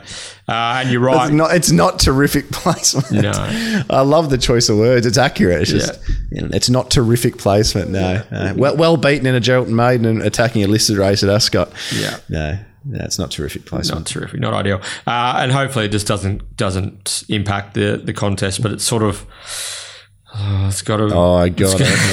it's got, it's got a yeah, bit of a vibe to it. This does, mm. uh, but anyway, um, yeah. Let's deal. Exciting prospect from the Steve Wolfe yard. Uh, will only come forward off that off that sort of. I, I wrote in my leg it was more of a workman-like victory first up in Mount Barker, but just got just got going through his gears late, and um, for a nice big strong horse to get around Mount Barker and handle that. Um, get the job done first up, come to town. Uh, was Tricks of the Trade as dominant as that? So was was Tricks of the Trade so dominant at Pinjarra last start that it deserves to be a dollar forty five? Uh, no, it's exactly Yeah. right. So, so I'm I'm closer to uh, just I'm still shy of even money, but I'm closer to even money. Um, Uh, yeah, obviously this horse is super, super horse. I see. And again, I see as I said, connections, connections knocked back a million dollars uh, during the week for uh, Yep. for tricks of the trade. That's the the reported the- figure. He pulled the trumpet out too, so he didn't need the money. Little trumpet came out. Uh, He's going got, got, got got plenty, buddy. That was his text back. Got got plenty, buddy. Soz. Yeah, So said. and he goes, "Can I can I Um, interest you in Ukbar Ted instead?" Yeah. yeah, you can take the rider as well. Um, yeah, But- it, will be very interesting what happens with this market. I, I I haven't had a bet on Let's Deal, and I probably won't have an early bet on Let's Deal. I'd love to see the the tricks of trade money come wild. Like at last, I said last starts into a dollar twenty or so. Um, yeah, I'd love to see the money come wild, and we see like Let's Deal at six seven dollars is an easy just a bet. Yeah, you'd probably you're probably expecting to run second. Yeah. Um, but it's an easy bet. Five dollars, I'm less enthused about. But um, yeah, if you if you see some six seven dollars um, for Let's Deal, um, I'm really happy playing. Do you think the price of fine romance would trim will, trim up a bit? Uh, I'm not sure. You've lost William Pike. It's had every chance. It's had trick to the trades back.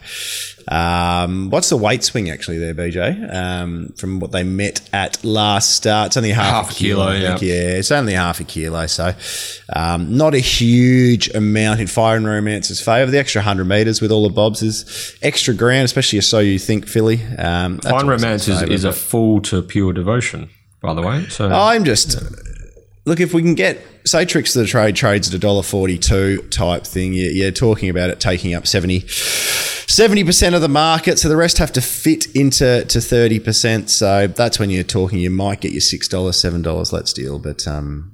Who knows what this market will do? I'm just praying for an overbet of tricks of the trade. It'll be funny. Let what happens. Okay, what do you do in this situation, BJ? I'm going to put you in a position here. Let's the deal. You, you haven't had anything on early. It's it's walloped. It's three dollars ten. Tricks of the trade. Two dollars ten. Do you back tricks of the trade? well, Mark tricks of the trade dollar eighty. So Yeah. I was a dollar I was under the eighty. I was a yeah. dollar eighty four fifty. That was my market. So Yeah, we're basically bang on there. Um, so yeah, do you back tricks of the trade? Two ten.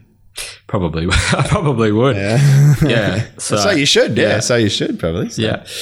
and then watch Wing and stop on it halfway down the straight. So, oh, probably probably a long way before the straight. Actually, I'd suggest. So, um, But look, yeah, like, no, tricks- fas- tricks- fascinating. I'm glad. I'm glad. Sh- uh, Steve Wolfe has gone this way with Let's Deal. Um, I actually thought he might go the triple attack and go with River Rubicon as well. Yeah, I asked him about that Um, during the week, but um, mm-hmm. yeah, I think he, I think he's pretty confident that R- River Rubicon can um, can go close to picking up a winner's check as Yeah. well. While there's only one horse that can get the winner's check here, so he's kept them apart. Got to keep them separated, and um, Keep Yeah. them separated. so, but my thing with Tricks of the Trade is super horse, and only uh, you know, like I, I love the fact that we're seeing a non Cerise and White D- Derby prospect that we're all talking about. I imagine if the All Ins were out, he'd be pretty right up there in the uh, WA Derby uh, proceedings and the the. And I'd, and I'd be taking him on every single day of the week But- when these things start dominating at 12, 1400 and they, oh, this is this will just win the derby because obviously derbies are run over 1200 metres, aren't they? Yeah, I mean, he he did thrash them first up, uh, but Pride, Pride, like he's yeah. I just I don't know. I just feel like that the dollar forty five or dollar forty or dollar thirty five, whatever he might start. It's I don't know whether it's whether he's Those type of prices, eh, how's it, is this sort of what you're trying to say? Because I agree with you. Mm. If it is, those type of prices should be reserved for um, Pike Peters Williams almost. perhaps perhaps yeah yeah. And I, I just uh, like he was pretty I think that I, I agree. There's massive. I think there's massive risk in this price. Yeah, he was he was super the other day, but uh, and super confident ride by Troy Turner. But I don't know, like I don't know oh, whether the how much was I don't know. I'm just it's more of a more of a You can hear. BJ's declaring "Let's deal" here. I reckon. I love it. I'm with you. No, as I said, I put "Let's deal" on top because it's above my price. So, um, yeah, no, I love it. Let's deal. All right, let's deal. Let's check seven it out. bucks. We're gonna we're gonna get seven dollars late. Okay, We're on together. Leads from go to O. Wins by three. let's do it. He gets back on the phone, tries to sell it. Will you take six hundred thousand? I need the money. Ah, dearie me. Okay, race number six, uh, the first leg of the Quadrella, the Heineken 3 handicap over 1400 metres, 72 plus event. Chevelle de Varga going for six Six. in a row. Six in a row.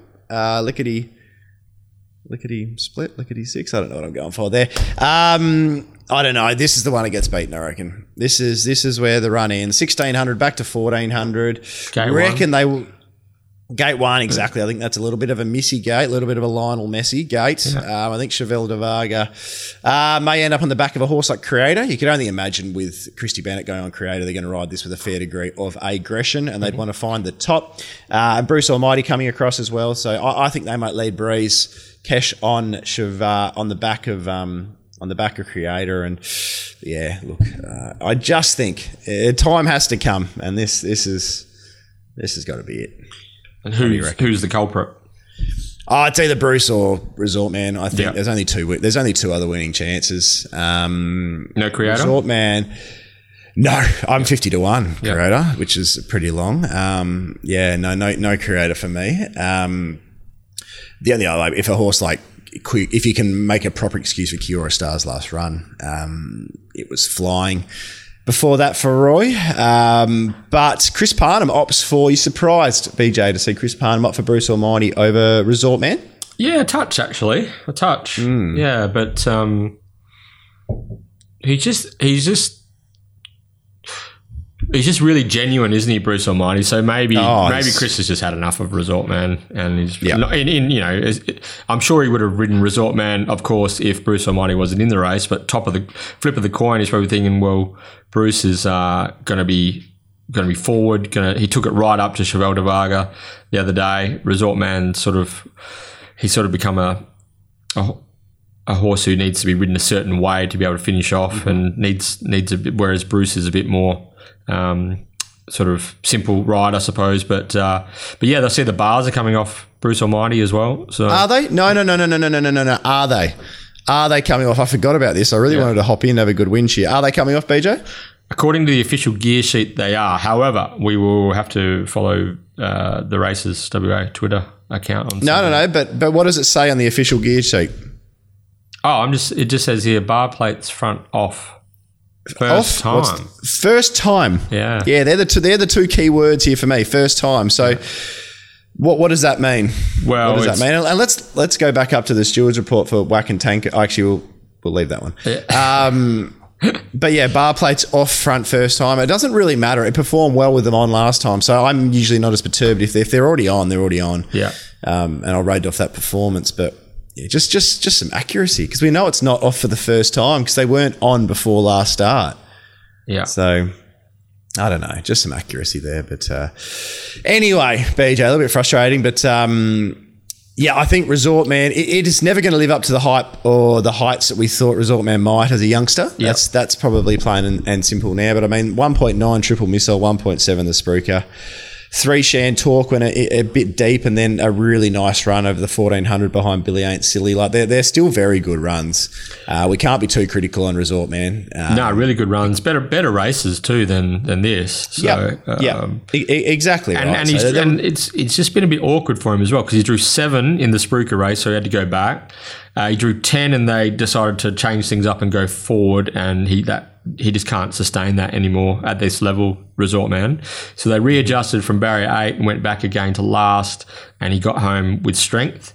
But five is a positive draw It's for still him, not- you know, but it's still a risky. If you Yeah. do the map, it's still a risky five because Yeah. of the speed around him. You got Vital Blast, Weapon Sun, Kiora Star, and then just outside your Kendall's me dad. So he's probably still going to be in sixth, seventh. But I guess that's a big be difference. To, Yeah. exactly right. It's a big difference to being in tenth. But again, the negative is the two major dangers are likely to be Breeze and leaders back. So you've Yeah. got to catch them. So um, yeah, no, look, I, I think it's it's a race in three. Uh, the market again, the markets are just the markets are going wild from when they open.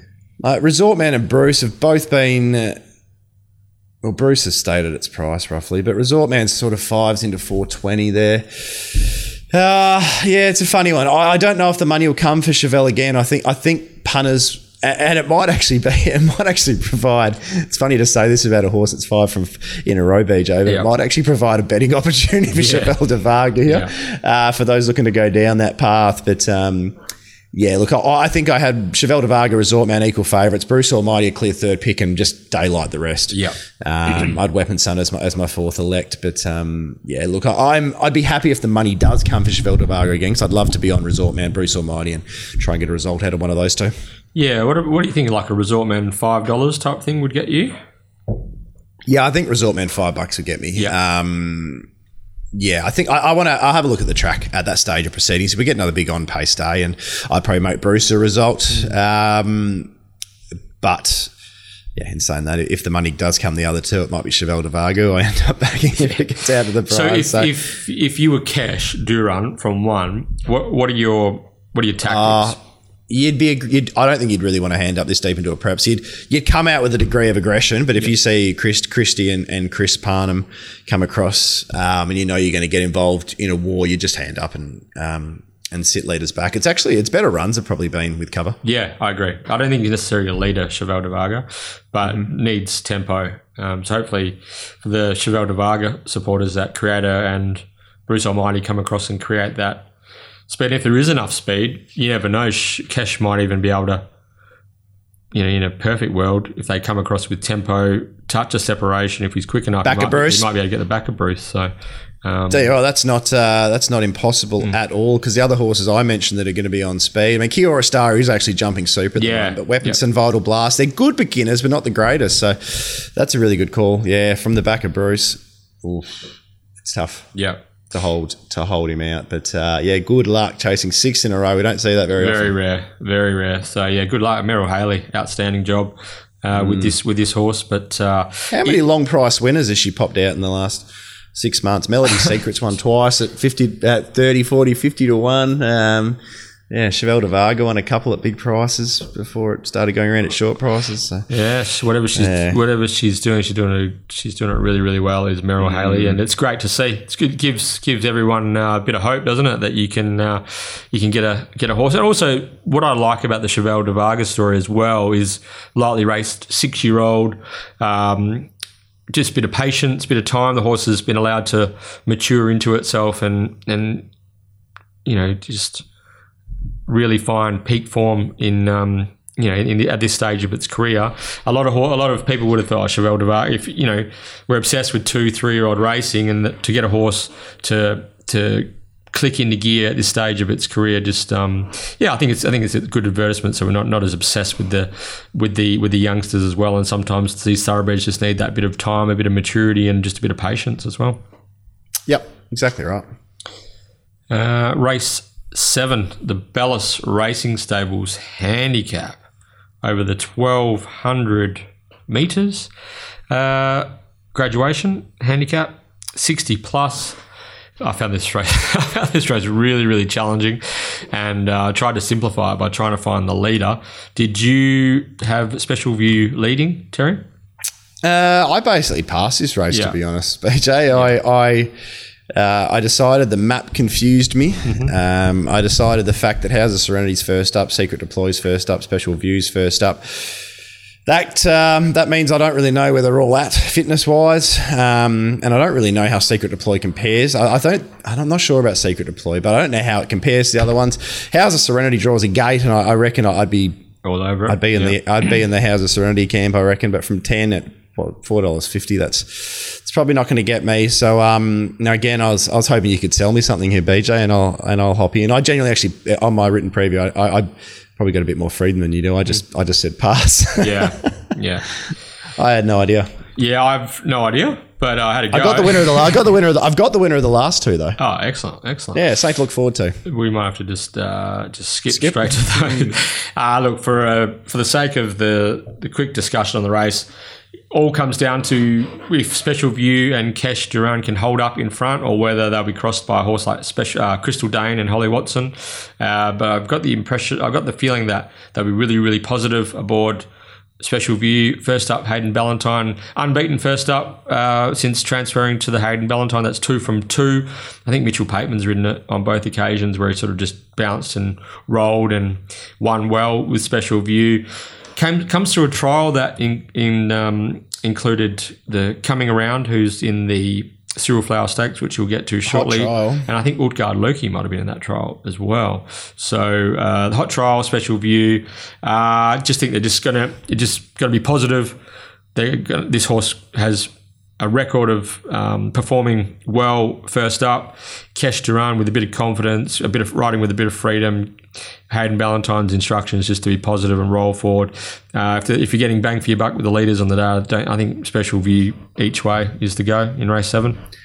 Tell you what, seven, uh, six, seven dollars looks all right. Purely, as I said, I, I have actually haven't done a market for this race, BJ. But purely, just sometimes I love to just analyze a market and just put a couple of horses next to each other. So I'm just looking at Sportsbet at the moment. You got Special View seven dollars. You got Disco Donut eleven. If there's only four dollars between those two, then um, you're kidding me. Mm. You are genuinely kidding me. Disco Donut's got to be fifty to one. Um, or 100 to 1 if special views seven bucks so yeah it's um yeah, intriguing little race. She'll be pretty aggressive, I think, on Crystal Dane here. Holly yeah. Watson and House of Serenity really ping the lids, but um, they might be they might be content just tucking in and finding a spot. Then you, you, could have a pest like in the bag. I know it's probably gets out to a bit over further, but uh, Yannick Valenti, that might be his first Saturday runner. I think it might be his first runner, isn't it? First runner. No, he's, I think he, no, I think he's trained one up north. I think he has trained up north. Don't quote me on that, but I'm pretty confident. So former former jockey, and he mm. was Yannick Valenti, and he was uh, foreman or travelling foreman for Darren Pateman from memory mm-hmm. last. But you're right, he has had one runner. It was Cleves watching at Geraldton in mm. December. Uh, Ex Brad Graham horse. Yeah. So, uh, yeah, Yannick's got his trainer's license and he's got in the bag having its first start for him. Ex Luciani, was it? initially in the bag. But anyway, um, yeah, you're right. Bo, Ed, Bo Edwards from a wide draw. Hopefully, um, they sort of just go back and work home. But there is an it has shown gate speed uh, up in Broome and over further uh, last preparation. So could be it could be a bit of a wild card from a speed map point of view. You know, one horse who can run a big race on its day, and it's had proper excuses first and second up when it's never been happy in the run is your mate uh, Apollo. Yeah. Can come to town. Can come to town after questionable runs at Albany and Jesus put in some nice ones at Belmont and Ascot across the journey. Um, struggles to win obviously, and that's clear in uh, in his record of four from fifty eight. But uh, I, I, just struggle to see the sort of even Astro Warrior is a really nice horse. I just prefer Astro Warrior leading, and that's not going to occur here for a horse that doesn't jump that well. Mm. Um, but I mean, you're talking sort of twenty odd dollars Apollo Astro Australia, even Travello, Bedouin Bell, they're, they're for me far shorter in the market than Disco Donut. So basically, all I'm on at the this point in time is laying Disco Donut. Okay. Secret Secret Deploy has had one start for one win, a Saturday win for Adam Durrant back in August. Yeah, coming coming through coming through alongside Henchard and is it Celavecchio? There's the three or four Adam Durrant horses who look like potential Derby prospects, well, I suppose. But um, Salavaci was out the door yesterday. Yeah, um, the other one won though, didn't it? Henchard, but um, Henchard fell in. Yeah, yeah but uh, Secret Deploy got back in its trial, ran on well for CJP. I think Henchard was in that trial as well, but. Um, yeah, interesting runner. Uh, don't I think it'll figure in the finish, but uh, I don't think they'll be too worried if it gets beat. They'll be looking at uh, three odd features moving forward. I would have thought this is just a starting point, but for mine, I, I just feel like Special View is going to be have been set for this race. It's got the right draw, claim of cash to run. Keep it simple, cash, and go um, be positive and try to run them off their legs. Yeah, nah, don't mind that. Good. Uh, the fact is deep in the day as well, you can assess the pattern and. Uh, yeah, I don't know how that'll change anything to be honest with you. Okay, race eight, the Cyril Flower Stakes, and a cracking Cyril Flower Stakes as well over the 1200 metres. I really like the fact this race, BJ, it isn't the same sort of horses just following on from the uh, sort of the Miss Andretti, the Scenic Blast. Like we see, obviously, we see Kiss on all four cheeks. This is her one run, isn't it, before she goes east? Yeah, that's the so plan A. Kiss on all four cheeks runs here, uh, and then gets flown to Melbourne and floated to Sydney, where she'll be set for some of the feature uh, Group One fillies and mares races mm-hmm. over the Sydney Autumn Carnival. Wonderful. Yeah. But there's that's that the travel arrangements are a bit up in the air, as you can imagine, with all the COVID stuff at the moment. Yes, this world uh, coming around. We'll talk about in more depth uh, shortly. First up for tick over a year, um, back in the east. Uh, some of the more impressive trials you'll see. They were incredible trials, weren't they? Western Empire esque trials. It reminded me. Uh, yes. Yeah, quite incredible. So coming around is a real point of difference. Uh, Gemma Sun's back after missing the last one. Um, this will test you. Is even an interesting runner in a race where there's no real obvious super speed. Um, we all know how capable this will test you is when finding the rail out in front. So that's a nice little point of difference for Mitchy Papen and Lucy Warwick, and uh, and obviously probably the big one, um, I think, from a betting point of view. Down the bottom, uh, triple missile resumes uh, after just missing a start in the um, into Winterbottom Stakes, BJ. Mm, that's right. Yeah. How do you think he would have gone in the uh, Winterbottom? Uh, I think he would have run. Yeah. I think he beats third by a length or two. The way the race was run, if he's yeah in that same line as Graceful Girl. I don't want to take anything away from Graceful Girl, saying he would have won, but um, uh, he could have run second. He could, he, and I, I, I would yeah. go as far as saying he could have won. He, he could have won. Yeah. Yes, I know how well Graceful Girl won, but who, who ran second? Stage Man. Stage man just uh, battled. They just battled to the line. Like he, Laver, Laver Rod and a, a uh, no, sorry, Laver Rod and fourth, third was Elite Street who bled. Yeah, with Will Chino stopping and the fence line and all those lines being dead. Like I see, Red was held up the entirety. Caracapa was held up. All, all the horses held up. There was, yeah, there was only a few that could um, run a race. So yeah, I don't think it's impossible that Triple Missile could have won the race. Um, mm-hmm. But um, yeah, it's funny a horse in a ninety plus is going to go around as an eighty four raider, but if he runs uh, second in the in the Winterbottom, um, he's probably carrying 57 here. If he wins a Winterbottom, he's carrying more than Kiss on All Four Cheeks is. So, yeah, um, yeah, I, I, I think the, the, the 54 kilos here. Who, who, would you say if you line these all up? I don't need a price. So let's just give every single horse in this weight 56 kilos. Actually, that's interesting with Kiss on All Four Cheeks. Who mm. would you gun to your head? Pick one to win. Who's the best sprinter at 1200? That's what I'm asking you. Who's the best 1200 meter sprinter? Uh, triple missile for mine, yeah. There you go. So when, when, when you're getting in at the weights like uh, like he is, he's uh, yeah, a bit of a no brainer, isn't he? Yeah, I mean, I, only marginally because uh, we know how good Kiss on All Four Cheeks is, but I think she, her, I guess her, she's elite 1400 meter horse, Kiss on All Four Cheeks. Remember so last time they met? yeah.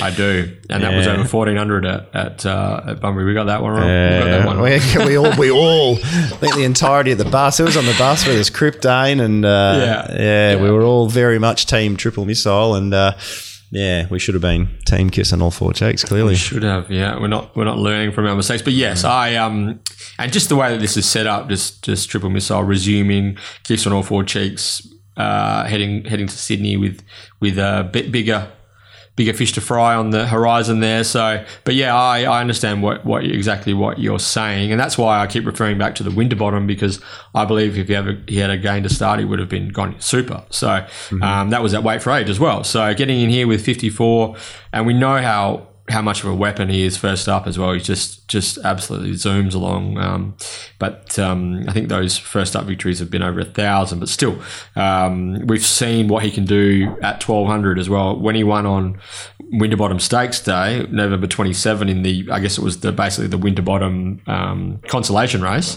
uh, was Secret Plan versus Triple Missile, and um, Triple Missile's run one hundred eight seventy four for the twelve hundred and um, and won really, really comfortably mm-hmm. on that occasion. So we saw what he can do over 1200 meters on the same day the Winterbottom was run.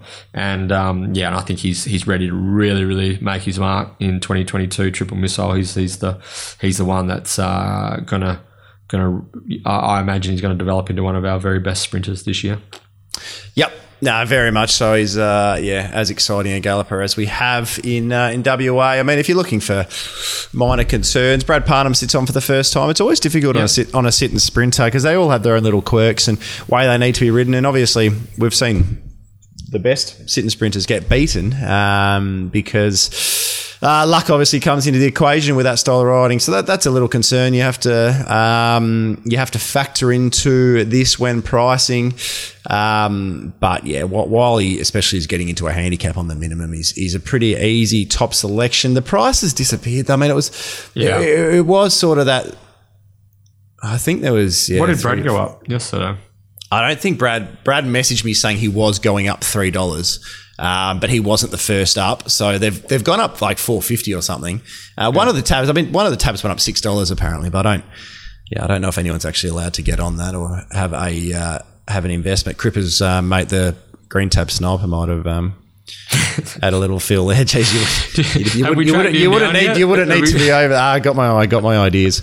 Ah, I've got my ideas. I'll, I'll keep them to myself. Um, but yeah, you wouldn't need to be overly um, yeah cluey to know that six bucks was probably a bit of a price. But uh, mm. yeah, I, I, was still high twos. I managed to get I, I haven't got it in front of me two seventy two eighty type thing. Um, so I still want three dollars to have a bet, just with his style of racing, BJ. Um, yeah, I'm, I'm, with you. I, I, want a three in front of my my yeah. investment. Yeah. Sometimes when these get backed like this, they can recover. Uh, there will be some type of support for Amacinus. Kiss on all four cheeks. I think I've, I've only got a little bit longer, but just just on reputation and whatnot might shorten. Hot Zed's under the odds. Coming around's a funny one market wise. Who knows what yeah. that'll do? For a couple of Super Trials. Gemma's Son's under the odds. Caracapo's under the odds. IC Red's under the odds. Long Beach as well under the odds. This will test you. Um, well, actually, I've got this will test you short, shorter than the 26, 30 odd bucks, but not by much. But, BJ, who have, who have you got third favourite for this race? Uh, do, you reckon, do, you reckon, do you reckon we've got the same third favourite? I doubt it. But uh, my equal third favourites are coming around in IC Red.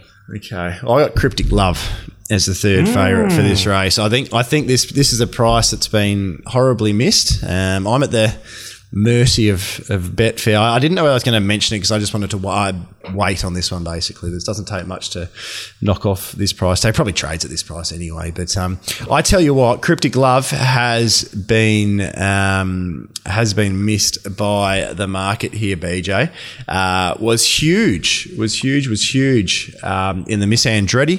Kira yeah. didn't really get much clear running room. Ran a quicker last two than Miss Kentucky in the Scenic Blast. Held up the entirety, and, and um, she was bolting. She was absolutely mm. bolting for the entirety of um, of that race. But the thing I, I, most like about Cryptic Love, do you know what her last three wins all have in common? Mm, tell me rail hugging rides. She's just so happy to, to take a gap or or come through on the fence in the um, in the Pinjarra Classic. Remember Jason Whiting got her up on the fence. Whiting, yep. Um, yep. Knocked off Son of a God Samizdat. Uh, in the Sheila Gwynn, um, she she faced off against a really in form Tycoon Storm. Jason Whiting didn't go around a horse um, mm-hmm. and got the chockies. And then in a 66 plus, which was probably stronger than those two races, um, do you Maddie Derrick from about four back the fence didn't yeah. go around a horse, knocked off Salaya last of the line and Comfort Me. So um, yeah, that that form it all reads pretty well. Look, I, I love Barrier two here, and I, I just hope Jade rides uh, her completely for luck. Um, this will test your leads. Hot Zed's probably on its back. I'd love to be three. She actually jumps a little bit better than she used to, so I'd love to be three the fence. I'm aware that four the fence is probably more likely. Um, and you just, yeah, I, I, I hope the instructions to Jade are just, just see what she's done in the past in those races. Don't leave the fence. If you're held up, you're held up. Who cares? Um, but if not, she's a horse that can take the rail like she's storming down the outside, and she can run last splits. That uh, look, she can't run a, she can't beat triple missile normal luck, but geez, that's why we're taking $91 here. So I, am $12.50 in Cryptic Love. So Cryptic Love, uh, if I don't see the $3 triple missile, will be, will be me. Well, it will be me either way. Um, Cryptic Love ran third in this race last year. Yeah, ran a ran a hole in this race last yeah. year. So, yeah, just loved her last was, two. Uh, pl- platoon, platoon, yeah, Darty and Cryptic Love. So, yeah, it's a weaker um, edition, isn't it? Yeah, yeah, but still, uh, it just you're right. It's just one of those horses. Either going to get out and run super, or she's going to get held up the entire. Yeah, I'm not. So I'm not backing her each. I'm not backing her each way. It's going to be a win only bet, and um, yeah, I'll, I'll be. Uh, I'll be carrying on like a pork chop if I happen to get the jockey I tell you, I tell you what. So uh, yeah, some, something race, small. What, something small. Before we leave this race, you're thinking more like three dollars would get you for a triple missile. Yeah, I have. That's exactly what I've said. Is yeah. I need a I need a three in front of it. Um, yep. But yeah, three dollars will get me. That's that's the plain and simple rule. Okay. But it won't matter when he runs second to Cryptic Love anyway. Yeah. Yeah. Okay, can't what, wait. What price? Can't you what price? Can't wait to see the the guru doing cartwheels down the. Uh, are you gonna are you going to races on Saturday? No, well I'll turn up if that wins. I'll tell you what. Yeah. won't, won't matter. Won't, won't, matter where I am. I'll, I'll, be there. Yeah. What were you saying? Uh, what price were you, Cryptic Love? Uh, I wasn't that long actually. I've been I've been sort of waiting for Cryptic Love. I was twenty six dollars Cryptic Love. So. Yeah, there you go. Mm. There we go. Yeah. We're on here together. Yeah. can, can, we go Jewel Mandies back to back?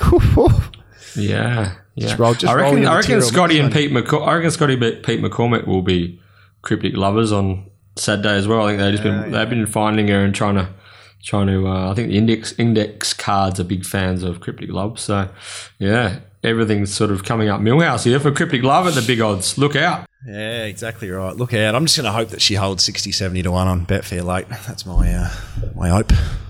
Okay. All right. All right. BJ, yeah, it is now time for race number nine, uh, the Fit to Travel Handicap, but more commonly known as the Get Out Stakes. S T E A K S. Proudly brought to us uh, by who?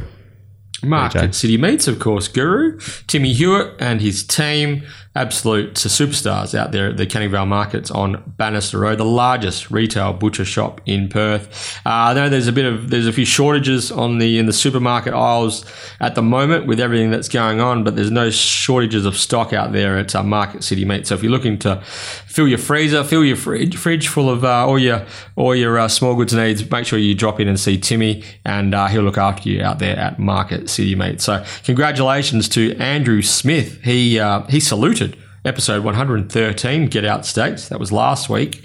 Uh, he was nearest the pin with the clairvoyance. Uh, prediction. He went for clairvoyance 1.11. The official margin was 0.98. It was a bit of a blanket go, but uh, the way that the official margin fell, Andrew Smith came out on top, and Andrew was kind enough to post a uh, an outstanding picture of his collect on our Twitter feed last night. So thanks again to Andrew, and um, and uh, well done. Hope you enjoyed your feed there from Market City Meats. Now to enter this week's edition of the Get Out Stakes, race nine at Ascot on Cyril Flower Stakes Day. At the 1 1 pod on Twitter, let us know who you think will win the race. And of course, a decimal winning margin. We prefer two decimal places. And uh, we can never, ever forget the Sam White rule, Terry. First in best dressed BJ. First in best dressed, of course. S T E A K S. Terry, what what can we what can we finish the show and what can we gift our listeners? Because you did say that you had the winner of the last two. What have we got? Yeah, pretty uh, pretty keen on Ginger Baker here, uh, horse number seven. Um, geez, he's absolutely ready to win a race, isn't he? Just sort of built first and second up, carried the 60 and a half and ran on reasonably well um, in his races. The money then came that they came from trees to try and back him in a in a 60 plus with Brad Rawiller on with the 60 kilos. He got caught the trip, uh, sorry, got caught deep the trip, worked all the way around to the breeze, just did all of it. Had no real right to be in the finish. That was that day that uh, Fashion Queen Pikey just sat in about sixth or seventh, and it was just a mess out in front of him. And he had the the last crack at him. Oh, she did. Sorry, Fashion Queen had the last crack at him and got over the top. Uh, huge effort to run to run second that day. Um, got lumped up into seventy two plus grade uh, at his most recent. That was a day where if you led or breezed, you were um, definitely advantaged. Uh, Bruce Almighty, Chevelle de Varga got into a war. Ginger Baker really knuckled down the final 50, 60, 70 metres. And Yeah. yeah, if that race is another 20 metres, uh, he wins a 72 plus. So even if you look at his um his sectional data splits, his last 200 was so far superior to anything else in the race. Even horses that settled alongside him in running or just narrowly behind him, his last 200 was so strong at the end of the mile the other day. And as you said, just that, just a couple of, you know, uh, just a little bit longer, and Ginger Baker would have um, caused the upset, knocking off Chevelle de Varga. Exactly right. No, I, I really do like comparing um, sort of marks at last twos, and from from that same race, it, it tells you a bit of a story when one horse is so.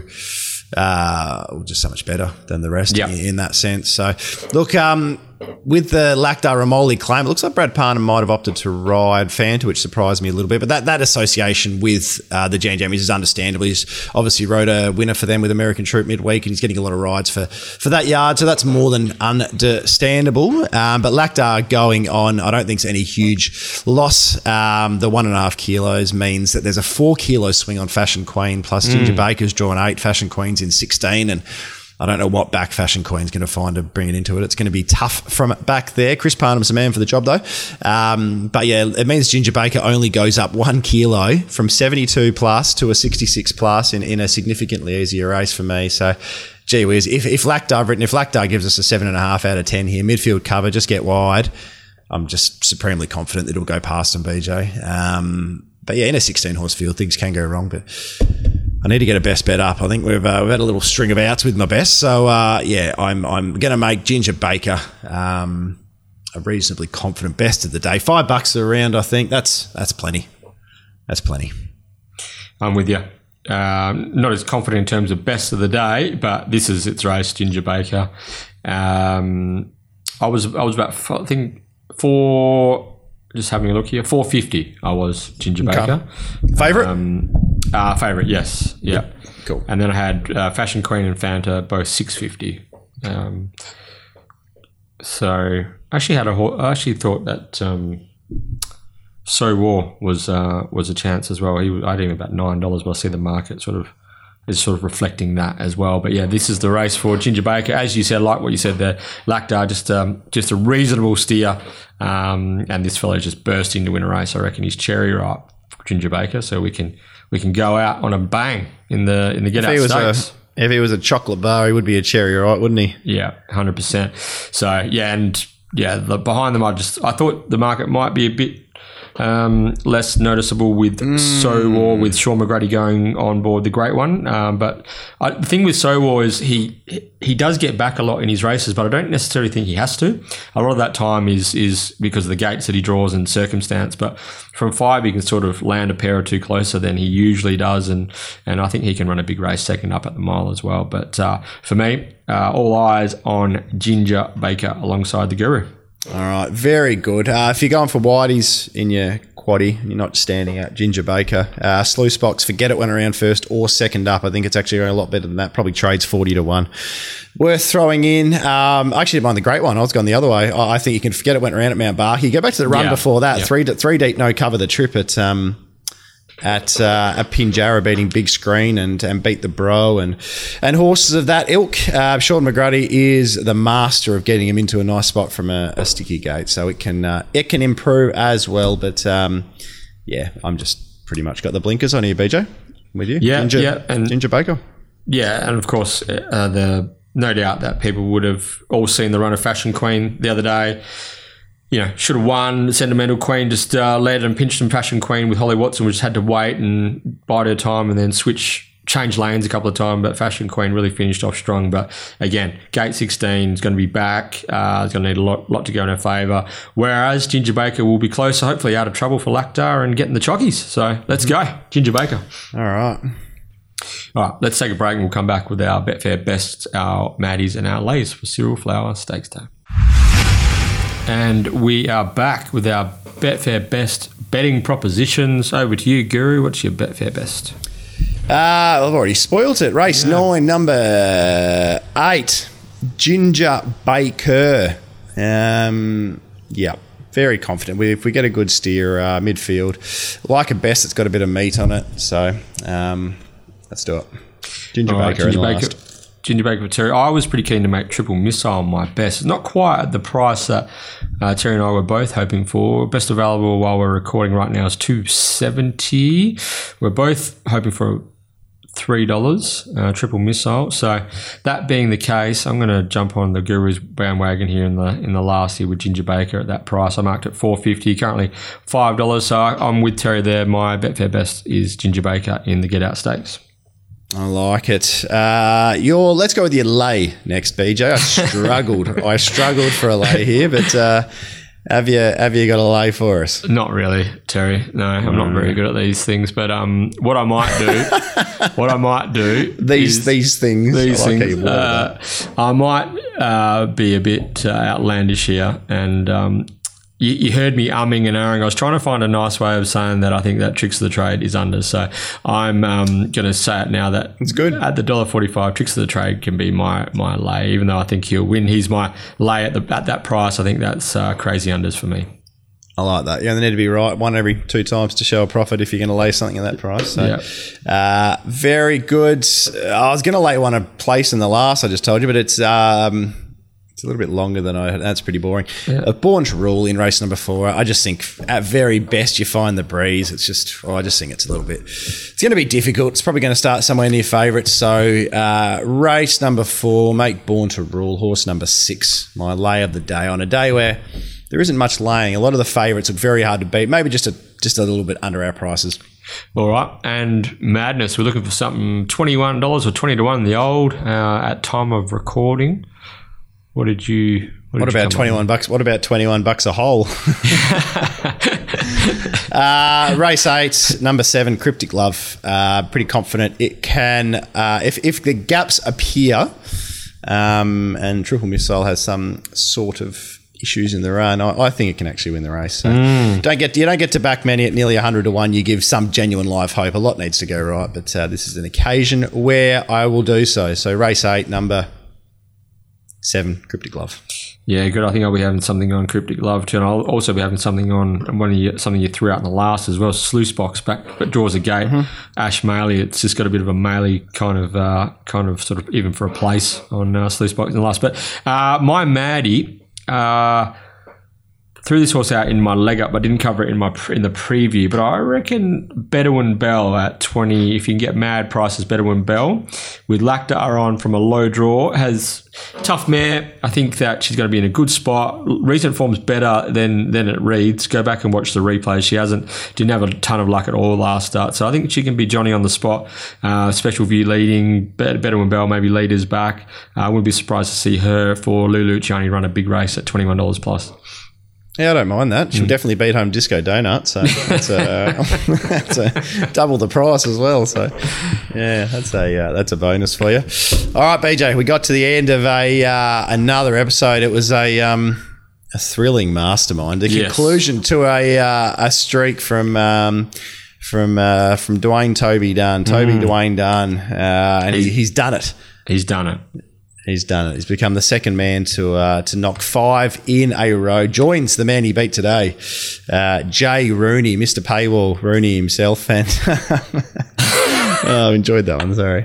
Um, joins Mr. Jay Rooney himself um, as the two men to um, knock off the five in a row. But it next was, week we're going to need two. It was fitting, wasn't it? It was. Yeah. It, was, it needed to be. It needed to be two all. It needed to finish in that particular way. So, um, yeah, no, it's a it was a fair old streak. But next week we need two fresh contestants. So flick us your messages, your ideas, perhaps a uh, a grudge match, uh, fresh meat, anything. We're uh, we're open to all suggestions. BJ. Also, we'll have Tommy Johnston. He was meant to be on this week, but um, Mr. Brilliant meant that Tommy and I both didn't feel like uh, doing podcast this week.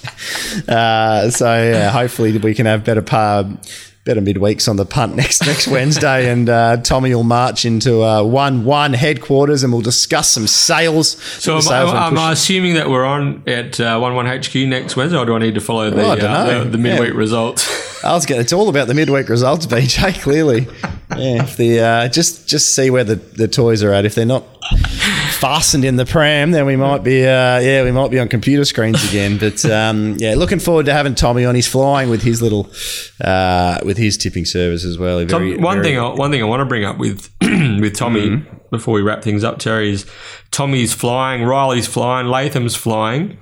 Uh, they were our three rising stars mm-hmm. or young guns in the, the series last year. Maybe it's time that we uh, had another look at our, our new Young Gun series for uh, 2022 as well. With uh, that series has uh, catapulted them into uh, bigger and better things. So maybe we can do that for another three uh, fellow young insp- aspiring racing enthusiasts.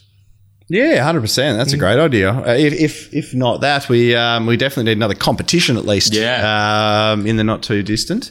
Um, but yeah, I think that's a that's a very good idea. Um, yeah, to get a bit of bit of fresh blood on the show. Riley's doing a great job, isn't he? On um, Tab Radio. Yeah, Riley's killing it on Tab Radio, and Ethan Latham's got his Latho's mail on Facebook, which is uh, going, uh. going, through the roof with uh, followers. So all three of the boys have kicked strong. Mm-hmm, certainly have. So I look forward to having Tommy on next week.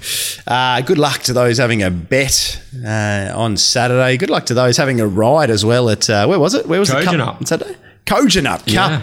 What do I need to get down to to ride at Kojonup? I think it's like, I think you might be able to get around at 68, something like that, 65. Well, I, we, we haven't had aircon for the last three months, so I'm probably not far from that, to be honest with you. I've, I've, I've, li- I've, lived in a sauna for 90 days straight. So. And uh, maybe, and you the lack of winners might mean that uh, two minute noodles yeah. and all that's been on the cards. So no, we haven't we haven't been at it. We've been sharing two minute noodles before So me yeah. and I and I give her I give her the flavour as well. So I'm, a, I'm just looking yeah, at chival- just chivalry's still alive and well. Just looking at Kojonup race two. Chelsea Forder, uh, former jockey, she is riding the top weight at seventy one point five kg. Oh, we're on here. Uh, yeah, we're definitely and, on here. So anyway, inter- interesting. Before we go, interesting. R- r- saddlecloth number one in race three is a horse by the name of Freedom of the Press, which which went around. Jeez, I did me I did me ass on that last week. Oh no, not interested. Not interested in coaching uh, up. I wouldn't go. I'll go ride that one myself, perhaps. Um, yes. Anyway, Tommy on next week. Well done to the lads on the mastermind. But until next week on the one one.